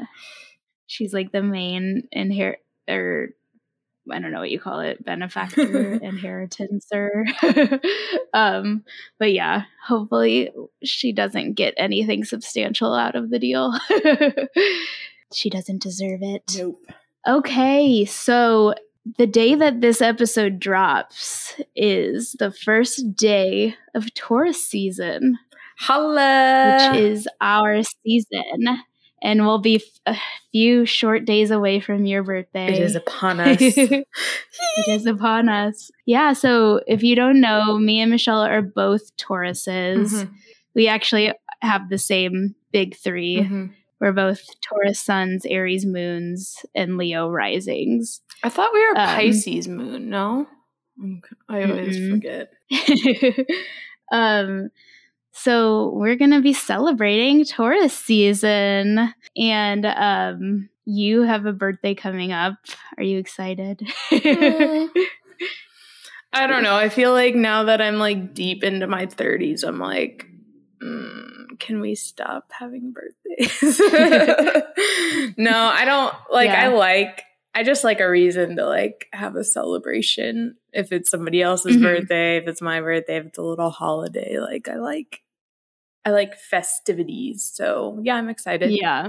Yeah, that's good. I don't really like, yeah, I don't know. I, I'm the same. I like, I like celebrating, but I'm always kind of like, I don't like asking people to celebrate me, mm-hmm. if that makes sense. Yeah. So it's kind of like a, one of those things where I'm always like, I want to like ha- plan your birthday party, but I would like hate to plan my own. Yeah. So So it's like that kind of give and take. Agree. Um, but yeah, so I pulled up a a like a Taurus season twenty twenty-three horoscope that I thought I could read, read it. and see what's in store, what kind of thoughts we have on it. Yeah. So this is from forever conscious dot com. Oh. And it says, "Happy birthday, Taurus. It is a big and busy season for you, but the sun is in your corner, allowing you to shine bright. Your season begins on the tail end of the Aries solar eclipse, which may have brought some surprising information or new revelations your way. Eclipses tend to bring fated events that push us further along on our soul path. They are like quantum leaps into the new state of consciousness. Think about the highest vision of yourself and then act from that place, whatever has come up for you. You may feel some intensity brewing as you move ter- towards the lunar eclipse on May fifth. This is a little bit more of a challenging eclipse and could bring an ending to something you ha- to something you have been working with for the last eighteen months or so. This lunar eclipse could also trigger relationship issues, guiding you to focus on your connection with others. Right. Or alternatively, you may find someone leaning on you for support. Just be clear with your boundaries and all will be well. Mercury will be in retrograde for most of your season and in your sign, which means you are going to feel the effects strongly. Mercury retrograde in your sign can create some mental fogginess and get you reflecting or pondering over the past. You can't change the past, but there may be something you can still learn from it. On May sixteenth, Jupiter, the planet of expansion, abundance, and sil- silver linings, moves into your sign, allowing you to reap the benefits of its fortune energy. Having Jupiter in your sign can expand your life in new and interesting ways. It can also help you to focus on the bigger picture, allowing you to see things from a more worldly perspective. While the energy of Jupiter is considered a positive omen, it is always a good idea to be mindful of overindulging or doing anything in excess when it visits your sign. Enjoy your birthday season and be sure to take the time to celebrate yourself." Doesn't sound too exciting. So I also want to say, before we get too deep into this, and I think I can speak for both of us when I say, like, we don't take this stuff like super seriously. Mm-mm. Um, it's just kind we kind of, or I'll speak for myself, I guess. I kind of see it more as just like a fun thing, like the same way I see like personality quizzes and like, you know, like Myers-Briggs or like Enneagram, mm-hmm. like that type of stuff. I just think it's interesting.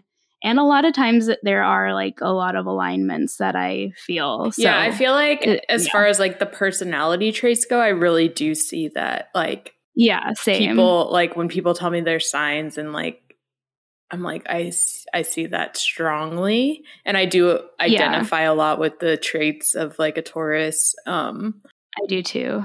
So I think that part of it, I don't know about like the predictions and like, Like yeah, how like your day is going to go, like I don't really, I don't see that. We're yeah. not going to be making life decisions right, based exactly. off of this.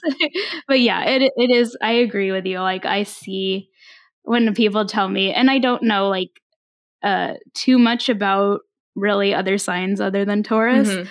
but when I do like research and I like think of someone that I know is under that sign, I'm like, oh yeah, that kind of makes sense. Mm-hmm. So... So yeah, that's our horoscope for Taurus season twenty twenty-three. Um, yeah, we got. I guess we got to watch out for those issues in our relationships. Let me report back. Let me know My if anything happened. My husband should be on full alert. Just kidding. Right? Let's see. I also brought up, so I've seen a lot of, you know, I follow some of the like astrology, like Instagrams that post like memes and stuff. And I see a lot of the ones that are like differentiating between April Tauruses and May Tauruses. And so if you don't know, Michelle is an April Taurus yeah. and I am a May Taurus. Barely. Just by a few hours.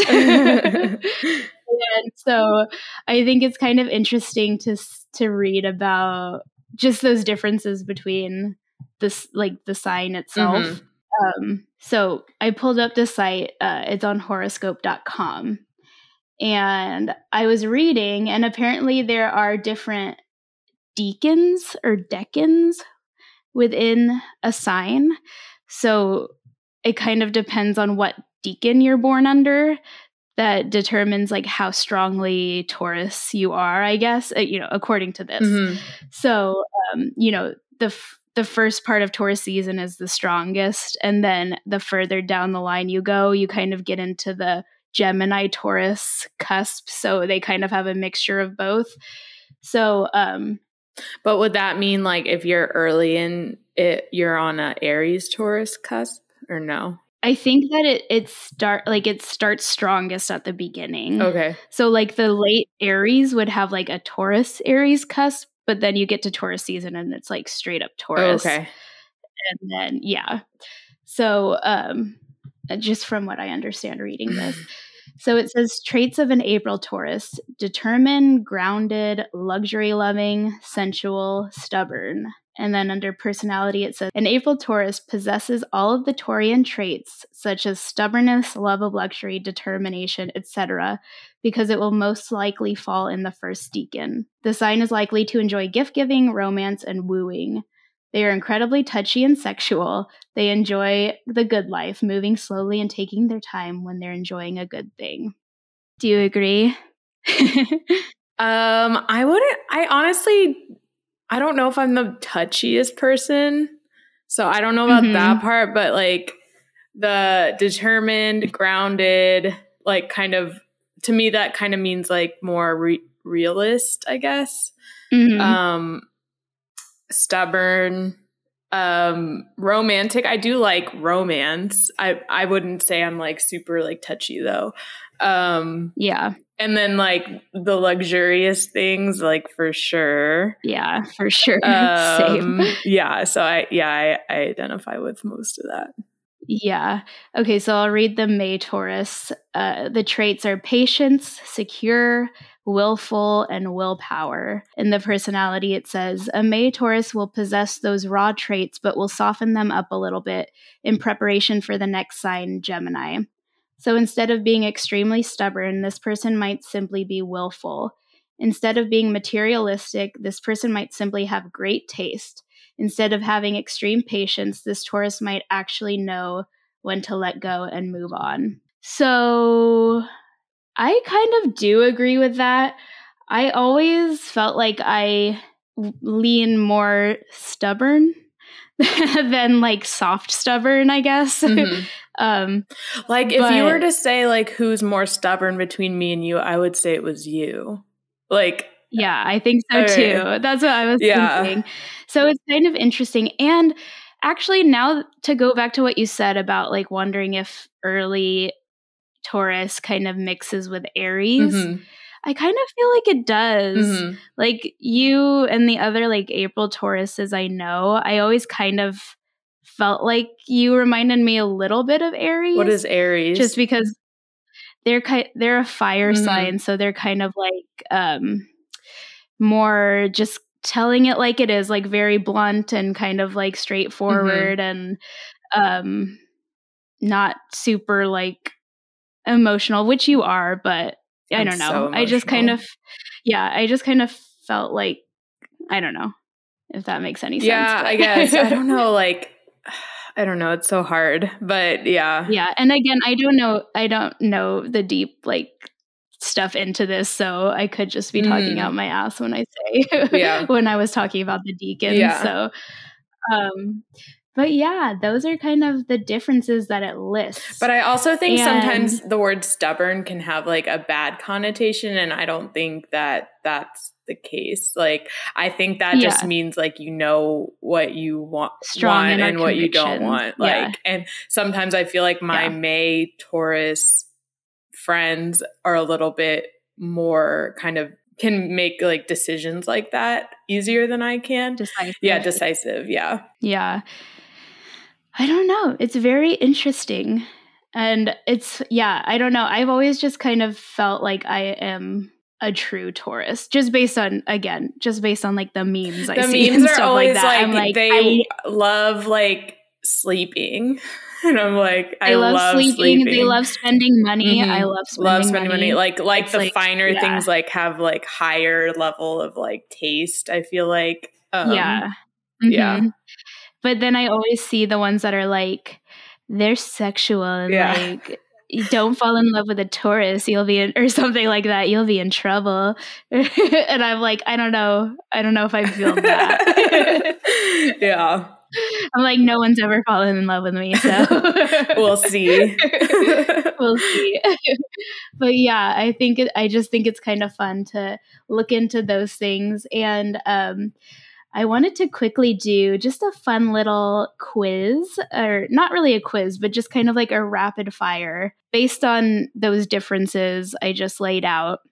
I have a list of twenty celebrities who are Tauruses, and I think, you know, taking what we know from the differences between April and May Tauruses, I was going to name them to you and just off the top of your head, just kind of say whether you think they're an April or a May Taurus. Okay. Based on how they present themselves to like the public. Okay.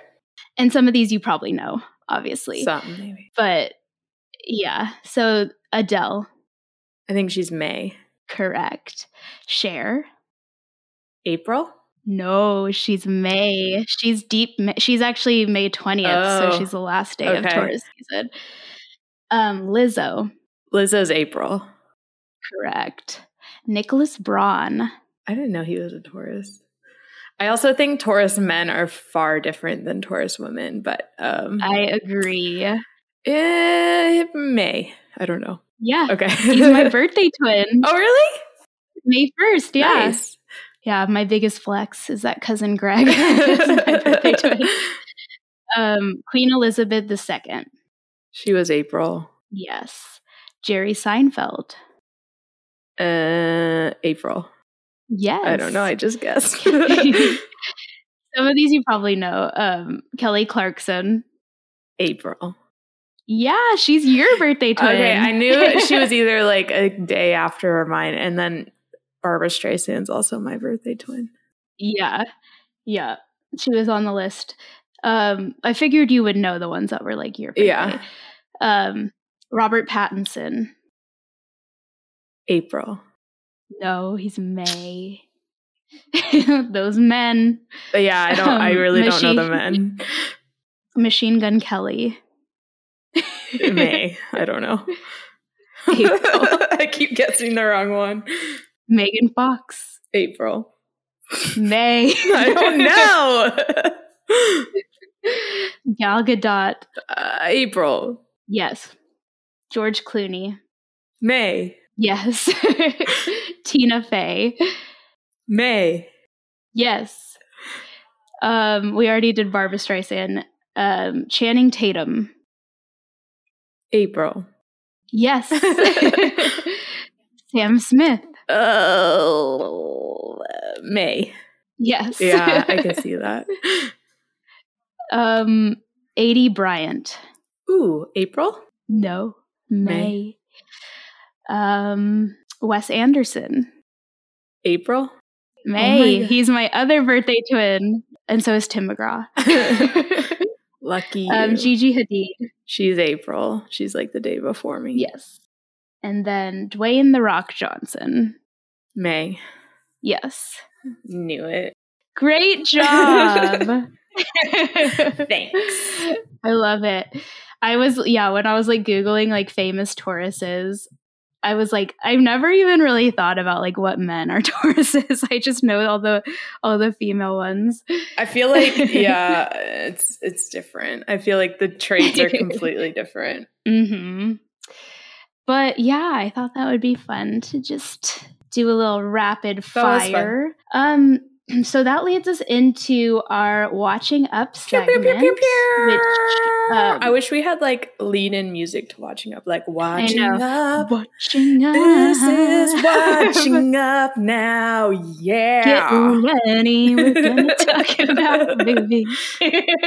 um, so spoiler alert, our next theme will be a Taurus, an iconic Taurus. Yes. Um, but this past week, we each assigned each other movies that were on our Letterboxd watch lists. Mm-hmm. So if you don't know, Letterboxd is a social media app where you can go and log the movies that you watch, and you can give them ratings and reviews. You can write little funny things about them. It's so fun. And like, I didn't even know it's really I would fun. Like this app this much, and it's like become like my yeah. favorite app. It's really fun, and you can also make lists mm-hmm. of movies you want to watch or movies that you have watched that you want to like categorize, or like all that kind mm-hmm. of stuff. So um we each went onto each other's watch lists and did that. Um by the way, if you want to follow us, my at is Rachel High. Mine's M High two four nine zero. Love it. So Michelle assigned me Turning Red this week, which is an animated film from twenty twenty-two that I've heard really great things about, and I've been wanting to watch for a while. Um, but if you are new here, you might not know that I don't really watch a lot of animated movies, um, just because... I don't know. It's not my yeah. thing. I've just kind of fallen out of them since childhood. Um, but when I do watch them, I'm always kind of like really glad that I do mm-hmm. just because, you know, just admiration for the art and all of that technical kind of achievement and all of that kind of stuff. I think there's like an extra um, hurdle to jump over when you're like, I'm going to press play on this animated children's movie yeah. because it's like not your first right. choice. But then every time I watch one that I really enjoy, I'm like, I'm so glad I watched that. Right. It's kind of the same thing I have with like foreign films, unfortunately, and stuff like that, or like have to read subtitles. And it's just kind of like, like you said, that extra hurdle. Mm-hmm. Um, but this film was directed by Domi Shi, who also directed the uh, Oscar-winning short Bao, mm-hmm. which I think was in front of, was it Incredibles three or something? Or something like that? I'm not sure. The latest Incredibles. I remember when that came out. I heard people talking that about it. Cute. But um, but the synopsis says, thirteen-year-old May is experiencing the awkwardness of being a teenager with a twist. When she gets too excited, she transforms into a giant red panda, um, which is very cute. um, so I really liked this movie. Um, I should say it stars Rosalie Chang as May. Sandra Oh voices her mother, Ming, and they're kind of the main two uh, characters, I guess. But basically, it starts out talking about how this young girl, they're uh, Asian, an Asian family living in Toronto. And so it, de- it definitely deals a lot with like Asian culture and like kind of generational stuff uh, that is is kind of unique to the Asian experience. I think specifically and, um, Chinese, right? Chinese, yes. And so... Um, It talks about how in her culture, like the utmost, the thing that is of utmost importance is like honoring your parents. Mm-hmm. Um, but then it cuts to her being like, but I'm thirteen and I do what I want. And she's like this very kind of like confident, um, like kind of, I don't know, very like charismatic young girl who kind of puts forth this image of being like independent and like self-assured and all of that kind of stuff. But deep down, she still has that like just fear of disappointing her parents, specifically her mom. Mm-hmm. And like kind of, you know, when it comes down to it, like she's still going to do everything her mom tells her to mm-hmm. do. So it's kind of very funny in that way where she's like, I want to be free, but I'm not. Yeah. um, so she has this group of friends that they're very tight knit, and they're like fangirls of this boy band called Four Town, which is a very relatable part of being a child. Um, and th- I should say this takes place in two thousand two. So it's like the height of like boy band supremacy, basically. Um, So, you know, Four Town is kind of like a surrogate for an N Sync or a Backstreet Boys type of band. Mm-hmm. Um, and the whole plot of the movie basically is she really wants to go to the concert that is happening um, in her town. But um, her mom, like, tells her no. She gets... So her mom is, like, very overbearing. Mm-hmm. And she does, like, a lot of things that are super embarrassing for May. And so one day she does something that kind of, you know, throws her over the edge, and she gets extremely embarrassed. And all of a sudden she turns into a giant red panda. and um, and the turning into a giant red panda is clearly kind of a metaphor for like getting her period mm-hmm. or like starting puberty, kind of just starting this new chapter in her mm-hmm. life. Um, and she finds out that this is something that happens to all the women in her family. Mm-hmm. And there is, in fact, like a cure, quote unquote, a cure for mm-hmm. it. Like they have to do this ritual during a red moon, um, which will kind of keep the panda secure within some sort of trinket, um, so that she doesn't have to worry about explosively turning into a panda whenever yeah. she gets worked up about something. um, so, so she's kind of having to navigate like this new information. And then she devises a plan. Um, you know, it word gets out basically that she has this ability to turn into a panda. And her and her friends devise a plan to kind of use that uh, as a way to earn money to buy tickets to the concert mm-hmm. that they want to go to. Um, and so they do that. They exploit the panda That's for so financial gain. The party. And, um, the other party, she goes, she gets hired out basically to do one of her classmates' parties. So funny. And, and it's very cute. And, and so turns out her mother's panda, before she like did the ritual to like lock it away, was like huge and very destructive. Mm-hmm. And so it was, you know, it was pretty necessary for her mom to like lock that part of her away so that she wouldn't cause damage and stuff like mm-hmm. that. But May like turns out to really feel connected to her panda and like is able to kind of, you know, more or less control when she uh, turns into a panda and when she doesn't. And so she kind of has an attachment to it that she doesn't want to mm-hmm. give up. And so during like mid ceremony, when she's about to lock it away, she changes her mind and decides to keep her ability. Mm-hmm. And then she goes to the concert against her mother's will. And there's a very like accurate depiction of being at a boy band concert, like as a fangirl mm-hmm. that made me want to go to a Jonas Brothers concert. I know. When I saw that scene, I was like, that is exactly how it feels. I know. And I really like the aspects. And this is something that I noticed, you know, with this particular Pixar movie is there were certain points where the animation like shifted a mm-hmm. little bit to be more like anime style, but it felt still very seamless. And so like every time her and her friends get excited, their eyes like well up and they turn into like the little like kitty cat like looking um, eyes. And it's just very yeah. funny. Um, so I like the, the, the use of so that smart. type of yeah. animation. Yeah. And, um, and then during the concert, her mom has turned into her giant gigantic panda that's like basically the size of the stadium, and she is extremely mad. She comes to confront her daughter, and obviously everyone's like scared, and so they have to do basically a gigantic version of the ritual so that they can lock the mom's panda back up so she won't do any more damage. I'm like, somebody definitely died during that. um, unconfirmed Unconfirmed. So they're able to com- like successfully. Oh, there's a scene where all of her like aunties are in town for the ritual and her grandma. Mm-hmm. And Uh, there's a scene where they all have to return to their panda form so that they can drag the mom's panda body into the circle where they're doing the ritual, because it only works if you're within those borders. And so they all like shift into their pandas and it's a very cute. Yeah. And I like the details of just like the different pandas. Like they all look like they're human forms, yeah. but panda versions. Yeah. And, um, And so they're able to complete the ritual, and then they all have to go back through it. And May decides again to keep her panda. Mm-hmm.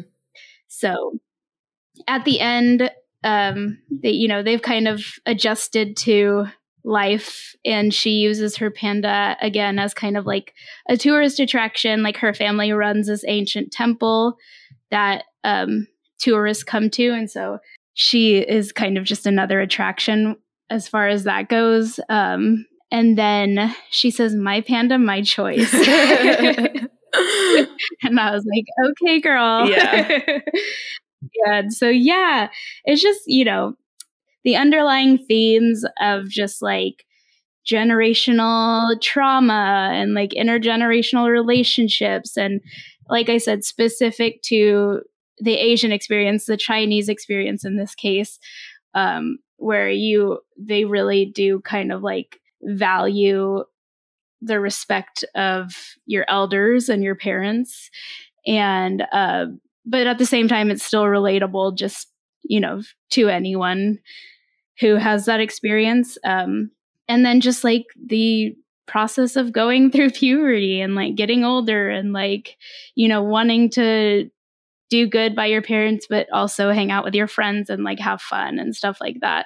And just becoming your own person, basically, mm-hmm. kind of what it's about. And so I really liked that about it. I think that, I guess, I, I think that the aspect of the animation kind of did put up a barrier between me and the film, I felt like. Um, where I just like felt like I couldn't connect, which is something that I experienced with a lot of animated films where I'm just like, you know, that was cute, but I don't know. I didn't feel any real connection to, mm-hmm. to I guess, the character specifically. Like I felt connection to the story, but not really the character. Um, but that's okay. I still thought it was really yeah. cute. Well, I'm glad you liked it. Yeah. yeah, I think like for me, like the fact that it was like a thirteen-year-old in two thousand two, I'm just like, that's like our story. Like, you yeah, know, like that's twelve, us. Um, yeah. And then like the aspect of like the mother-daughter relationship. I mean, it wasn't like obviously exactly, but like, I think I can always like kind of relate to that. Um, yeah. Yeah. And I, and you then definitely the, yeah, the boy band thing. I was just going to say, yeah, the boy band thing, but definitely the aspect of being, just like being afraid of disappointing your mm-hmm. parents is something that's very relatable. Mm-hmm. Um, and I've, de- I, you know, I definitely, I still deal with that mm-hmm. and I'm like thirty. So it's like, yeah. it's kind of like one of those things that's, you know, pretty universal. Mm-hmm. Um, but I do love that this story was told specifically from Domi Shi's like viewpoint.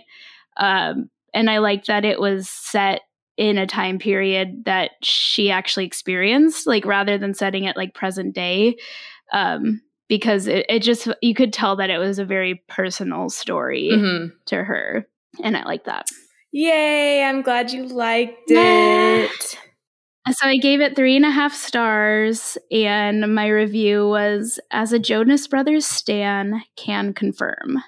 No, literally, like it's all yeah, true. Like that scene, I was just like, this is perfect. Um, yeah. But yay. Yay. Okay, so I'm ready to hear about your movie. Okay. So Rachel assigned me Children of Men. It's a two thousand six film directed by Alfonso Cuarón. And um, here's the little synopsis. The future's a thing of the past. In twenty twenty-seven, a chaotic world in which humans can no longer procreate, a former activist agrees to help transport a miraculously pregnant woman to a sanctuary at sea, where her child's birth may help scientists save fu- the future of humankind. Um... So I think I think the reason you had assigned this to me is because it kind of closely mirrors like what we've been talking about with The Last of Us. And um, mm-hmm. I watched this movie in my bed at like nine p.m. last night, and it was like premium viewing experience because it was just so like yeah. overwhelming, like watching that film. Very harrowing. Yes. Yeah. I dare I say to be, like, this film is like the most realistic depiction of like a post-apocalyptic world I've ever seen. Like mm-hmm. I really like could feel like the detail that went into like how like the whole pretty much the whole movie. I was like, how how the fuck did they do this? Like, you know, like it was just kind mm-hmm. of like crazy to think about the amount of like time and effort that went into this, because not only is the story like so relatable, but like the amount of background actors, like the way the sets didn't feel like sets, it felt like you're diving into this like program's already in progress kind of thing. Like this is yeah. how the world is, and this is like what we're headed towards. Like it felt, it just felt so like visceral. Um, so like, this is honestly one of the best movies I think I've ever seen. Like, I don't know. I knew you would love it. I don't know, like, how else to describe it. Like, I think if we're going by, like, genre, like, I don't know how you can do this type of movie better than this movie. Better, yeah. Like, um, yeah. So basically the story is, like, Clive Owen is a government worker in twenty twenty-seven.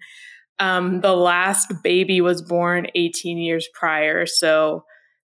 like humanity has been like infertile for eighteen years basically.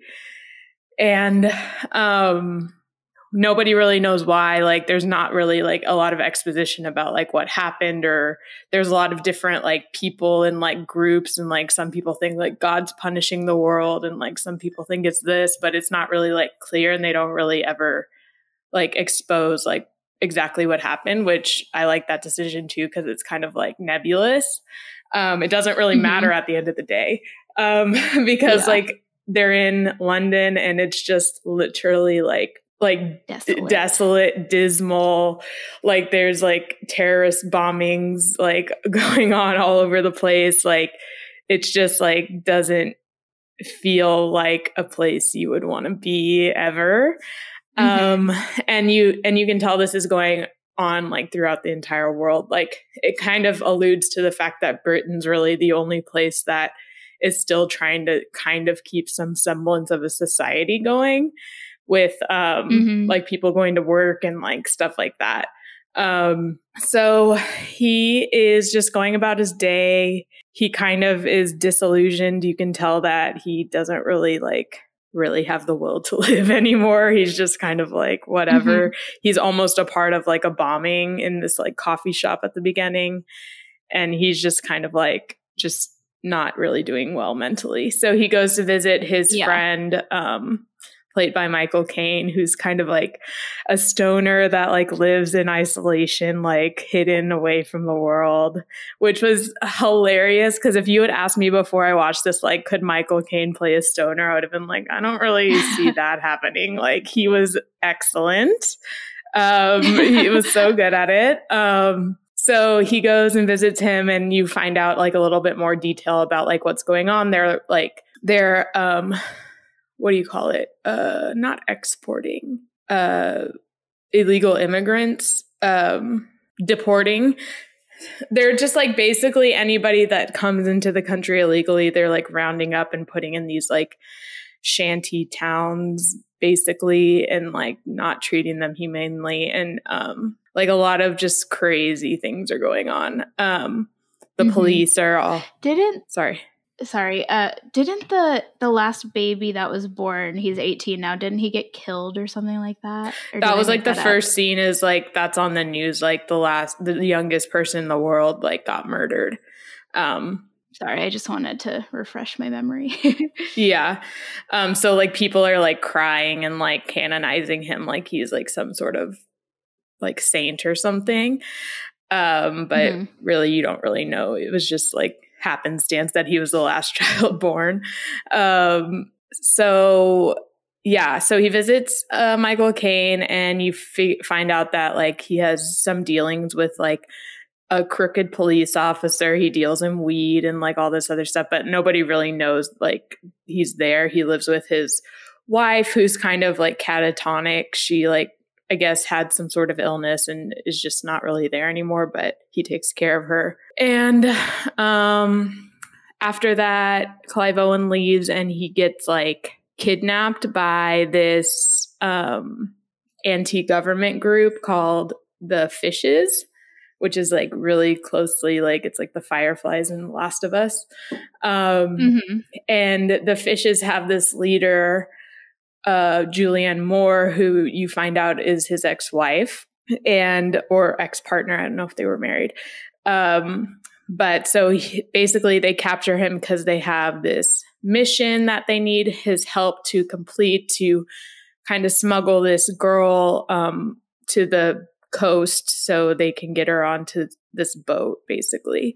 He doesn't really know any details other than that. So apparently he has a bunch of connections um, with government people. He ends up going to, I don't know if this was the prime minister. I don't really know who it was, but it was like somebody like very powerful in London.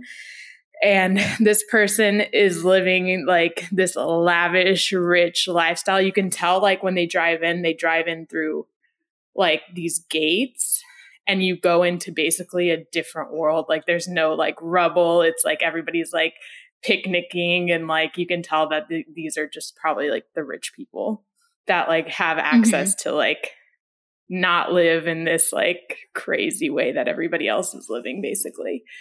Um, so he goes and the, the guy he visits like has like the, the David statue. He has like a Picasso like hanging in his like dining room. Like he's just like, we we mm-hmm. salvaged all this like stuff. So there's a lot of I want the David. There's a lot of like it actually looked a lot bigger than the real David. I don't know if that was to scale, but um, it's huge. I think I've seen it. Have I not seen it? I don't know. But um no. Oh, I don't know. So there's a lot of references to like art and literature and like what's going on in the world, like the fact that this man has like the David in his living room and there's like a pig floating outside of his window, which I think is like a reference to Animal Farm, and um the The Picasso he has hanging in his dining room is Guernica, which is like the tragedy of war, like basically like depicting like the horrors of humanity, basically. And he's just like eating his like dinner there. And um, Chuck Bass was in it for like five seconds. I don't oh, know. He was? He, yeah, he was like the guy's like son, like playing a like weird video game. He didn't have any lines. Um, Hell yeah. So he basically goes to this guy to get uh transfer papers so they can get this girl like to um the coast.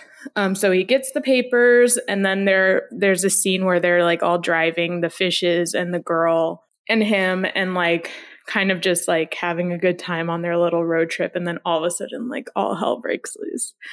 And so yeah, the scene was like mind blowing. There's a there's a couple scenes in this movie where it's a one shot, and like it's yeah. like we were talking about before, like the the perspective of like driving the car and you're seeing what's going on like outside of the car from inside the car, but then also yeah, like looking around, the, the camera moves like out and in in like a seamless manner. Like I I would love yeah. there's probably a video somewhere of how they did this, because I would love to like see it behind the oh, scenes for sure. But um, basically they're driving, and then all of a sudden this like car on fire like comes in and like crashes right in front of them, and all these like rebels on motorcycles start like chasing them down the road, and they're like driving in reverse.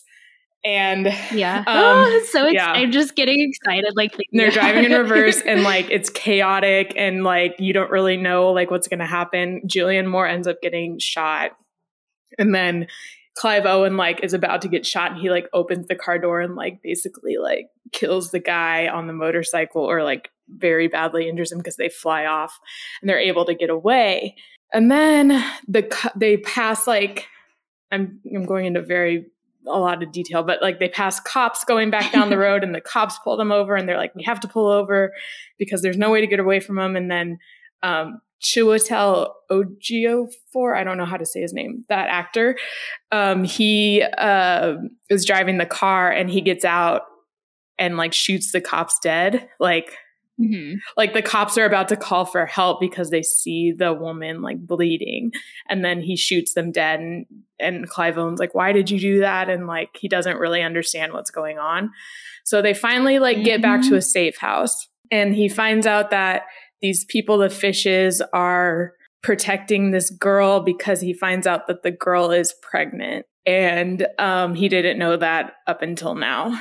And um, so crazy. It was like a crazy reveal. She's like with all these cows, and like, I, I don't really understand all yeah. that. But like, um, so he's like shook, like all of a sudden his like, because he wasn't really like, he didn't really have any emotional connection to this like mission. He was just doing it because like he felt like he would get killed if he didn't, basically. But now that his ex-wife uh-huh. is dead, he's like, I'm just going to go home. Like, I don't want to be a part of this anymore. And then he, once, mm-hmm. once he sees this woman is pregnant, like a glimmer of hope for humanity is like, re- like reinvigorated in him. And he's like, okay, yeah. I have to make sure she's like protected.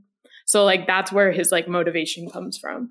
Um, so he finds out in the middle of the night that like the people they're with are not who they think they are. Basically, um, the guy who I can't remember how to pronounce his name, but in the movie, his name is Luke. They thought he was like working with Julianne Moore. It turns out he's the one that had them like set up and like murdered her. And mm-hmm. so like in the middle of the night, Clive Owen takes the girl and like the girl's like nurse, and he's like, we have to go. And basically before Julianne Moore died, she told the girl, don't trust anybody except this man, basically. So she's just b- mm-hmm. blindly trusting him because like, that's all she knows. Like she, she trusted Julianne Moore and she told her to trust him. So she trusts him. Yeah. So they like secretly sneak out. He like takes all the like power out of everybody's cars, and like they, there's this really cool scene where they're like trying to drive away, but the car won't start. So he's like pushing the car in neutral, and like it's like the slowest chase scene, but it was so yeah. like anxiety inducing. I was like, oh my God, right. start the car, start the car. But like it lasts like five minutes. So yeah. it, I just thought it was so interesting how he could make these like, because these weren't like Fast and Furious like scenes. These were like very realistic, like this is what it would look like if this was actually happening. Right. But like it made you feel so like on the edge of your seat because like mm-hmm. the car's not even going fast. There's this guy like running as fast as he can to catch up with the car, and he does. Like that's yeah. how slow the car is going. So it was just like, yeah, I loved it. It's not like they're stunt drivers. They're just like real people trying to drive away. No, yeah. It was very realistic. And so they like get away. He takes them back to Michael Caine's house where they can like hide out for like a day or so until they're actually found by Luke and his like group, because basically they want to keep her with them. I don't even really under know if I understand like the motive, but like, obviously, this baby is like the most valuable thing in the world right now because there's no yeah. babies. Mm-hmm. Um, so he, so Clive Owen is just trying to get her to safety, and they're just trying to keep her with them. Um, and then so they find them at Michael Caine's house, and they have to escape. And then Michael Caine uh, gets killed, which is really sad um, because, like, obviously he wouldn't have been put in harm's way if like Clive Owen hadn't brought them there. But like, and Michael yeah. Caine's point of view, he's like, at least I had like a purpose. yeah. A purpose, yeah. I did yeah. something to help a little bit. Yeah. So then they like drive to, Michael Caine tells them to go to this crooked police officer that is rounding up like refugees because he like has a code with him. If he says like, you fascist pig, like he knows that mm-hmm. he, he was sent by Michael Caine. Um, so he, they find him, and the cop takes them into a refugee camp, and he's like, once you get into the camp, like find this woman who will give you shelter till you can get to the coast tomorrow. So they find this woman, and then the morning they're supposed to get to the coast, like basically seems like a civil war has broken out or something. And like the cops mm-hmm. are like, they're killing people. Like the insurgents are there killing people. It's just like chaos war. It doesn't really make any sense. And I don't think it's really supposed to. Um, Mm-hmm. So they're just trying to like run through all these like explosions and shooting and like it's li- oh she has the baby. I forgot to say that she literally gives birth like once they get into the room in the um in the refugee camp. They get to the room, she like gives birth in like two seconds, which is like funny. And mm-hmm. then and then they're like trying to get her and the baby to this boat, um and then like one of the craziest like one shots I've ever seen in my life was when like they capture her again and like he's about to get basically executed, and then like shots start ringing out and they like get distracted. He runs away mm-hmm.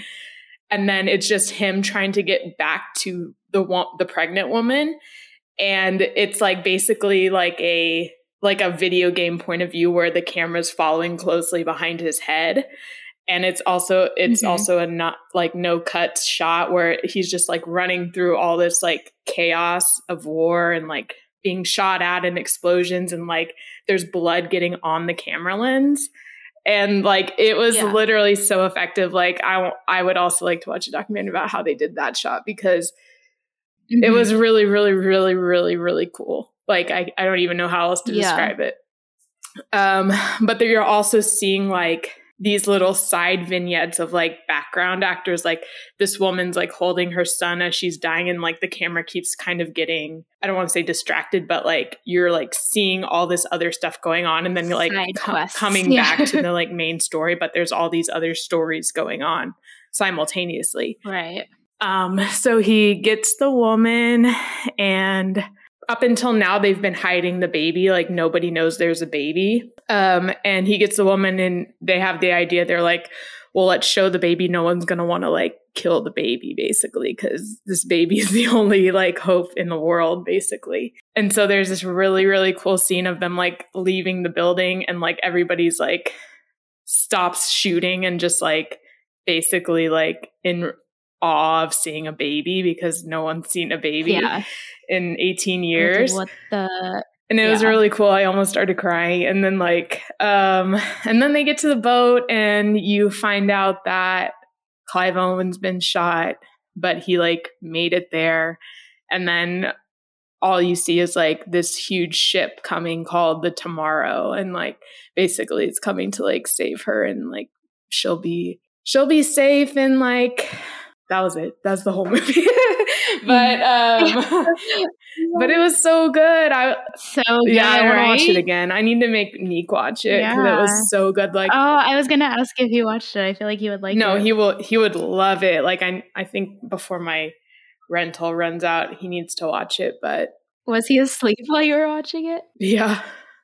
um, funny.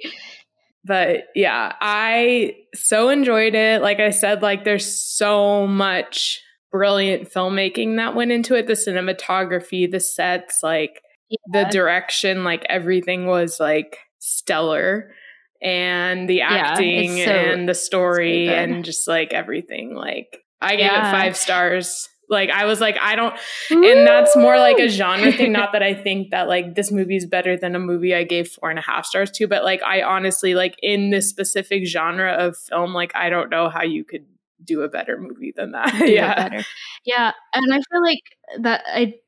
Uh, that's why I was surprised that you hadn't seen it, and kind of was confident that you would like it, because I feel like y- you love those kind of movies, like apocalypse, kind of like end of the world, and also like post-apocalyptic movies. And I was like, well, this is kind of like one of the hallmarks of it. It's kind well, of like I didn't even know almost. like I like I said, I didn't really know what it was about. Like I don't feel like the marketing maybe was like great for this film. Um I didn't know what it was about at all. Like, up, I didn't even know there was like a, it was a pregnant woman that he was trying to save, like, until I saw it. Like, I really didn't know what was going mm-hmm. on. Um, so I think, and I think it's like haunting almost how like, how much you're realistic. Like, this could be like, this is set in twenty twenty-seven. I'm like, is it going to happen in like three years? Like, I don't know. Yeah. Um, it's kind of like The Handmaid's Tale, like, yeah. um, vibe where it's like you're like, oh, I could see a world where this is like yeah. real. Um, and isn't it cool, like just how many like I guess parallels there were to The Last mm-hmm. of Us? And I've only watched a little bit of The Last of Us, but I just think it, it's I like I wouldn't a, be surprised. Kind of and like I don't a, know when The Last of Us came out, but I wouldn't be surprised if that story is like based on loosely based this. this. Yeah, that's what I I figured because it is so similar, but it's also just like a formula that works where it's like there's one person that holds the key to like fix what has mm-hmm. happened, and we have to protect this person and like figure out how to get them to mm-hmm. safety or whatever. Yeah. And yeah, I think that's that's kind of a, a good blueprint yeah. for a story. Yeah. So yeah, I gave it five stars. I didn't have a review because I was just like, what did I just watch? Shocked. Um, I love I haven't I saw it a long time ago, so I don't really remember a lot of the details, but like you said, I, I just remember just like being blown away by the uh, uh, technical like achievements mm-hmm. in it and stuff like that. And like I'll I'll never forget. Like I've said a few times, like I'll never forget, especially specifically the shot with the motorcycles and the f- car on fire, because I feel like it almost feels like a ride that you would do at like Universal Studios or something like yeah. that. Like they could make a ride yeah, out of that for sure. Even though it'd be like scary, but but like it's kind of like one of those things where you're like the flaming car coming down towards mm-hmm. you, and then like the motorcyclist coming after mm-hmm. you. Like it feels like kind of very immersive. Mm-hmm. Yeah, a lot of like yeah. a lot of it. Like I said, I was like, how did they pull this off? Because there's no part of you that once you're like, from the first scene, you're in that world and it doesn't feel like synthetic. It feels like a real world that exists. Like yeah. it, it, it's crazy. Like I just don't even know, because the amount of locations they shot, like they had in the movie, the amount of extras, like I said, the amount of like mm. effects that f- felt practical, not like C G I to me. I was just like, I don't really understand the scale of how they did this. So if there's a documentary mm-hmm. out there about yeah. how they made this movie, I would like to watch it. You should see. I bet there is. Yeah. Yeah, definitely very interesting. I'm glad you liked very, it. Yes, Five I stars. loved it. I loved it. And that makes me want to watch more of this director, because I don't really know. Cuarón. I haven't looked up. I haven't looked up his other films, but I don't. Did you ever see Roma? Uh-uh. That was him. Yeah. I've yeah. never, he did Gravity. I never saw Gravity. Uh, never saw that. Um, but yeah, definitely a very talented director. Um, but cool. I don't, I still don't really understand why it's called Children of Men. I would assume that's something biblical. That's kind of what uh, I thought of, or something like literary. Because I did get a lot like of like, cry kind of like when the, they were all being very like bowing to the baby, I was like, okay, this is like a Jesus metaphor. Yeah, but there were a lot like- of there was a lot of symbolism, a lot of metaphors, and I, I kind of mentioned it before, but I liked how they left a lot of the details very um like loose. Like it wasn't mm-hmm. like this is exactly what happened and now these are the people that are in power and like this is what's happening. It was kind of like yeah you like you're just dropped into it. Yeah. Put on it what, and I think that's what keeps it very current, because like in any generation, when if you put on this movie, I'm sure you could like assign whoever that is or whoever these people are, whoever yeah. this group is, like of what's going on in the world, like at the right. moment. Like it feels very like recent. Yeah. Very kind of like uh, what's the word? Like every man, but like every world, like every every generation kind of thing. Yeah, and I love that it was like kind of Eurocentric too, because I feel like we've seen a lot of like the apocalypse shows and movies mm-hmm. in like the United States, right? And it felt like, oh, this really is like global, like this is going on everywhere, like yeah, it could happen anywhere. Even though it'll probably God. happen in America because we're a shit show. Literally. But a lot of people, I was reading, I was reading um, reviews, and people were like, this movie like predicted Brexit. And I yeah. was like, literally, like yeah. this happened like six years after, or like ten years after this movie came out, and like what was happening to like refugees and like um, immigrants, like now a decade later is like so closely aligned with what is in the movie. It's crazy. Yeah, exactly. Awesome. Well, that was fun, a fun week of Watching Up, and we're going long. So let's move on to the assignments for next or Okay, so we're going to do things a little bit differently this week. Um, yeah. So our theme, as I alluded to before, um, we have a Taurus queen at the center of our theme, who which is Sofia Coppola. And so um, we decided that this week we're going to just pick our own movies that we want to watch. Um, so... We so do you want to go first and say what movie you decided to watch? Yeah, I really I love Sofia Coppola. I haven't I've seen a few of her movies, but I've always wanted to watch Lost in Translation. I haven't yet, so I'm going to assign myself that one. Cool. I'm interested to see what you think. I haven't watched it in a while, so I'm not like I'm not like confident as to whether or not you'll like it. So I want to know if you do, because honestly, I can't even really remember like my solidified thoughts on it. Um, but the film that I chose to watch is going to be Somewhere from twenty ten. So I've been wanting cool. to watch that one, so I'm going to watch that. Taurus season. Taurus season is upon us. We have until uh, May twentieth, so take advantage, y'all. Go look up your horoscopes and see what the future holds. Yes. All righty, y'all. Well, thank you so much for listening today and this week. Um, we are going to be back next week with much more celebrity gossip, uh, updates on things that we're watching, and with an update on our thoughts on the Sofia Coppola movies that we're watching. So please come back. We would love to have you. Yes. Love you, sis. Love you, sis. Bye. Bye. No, no, that's all I have to say.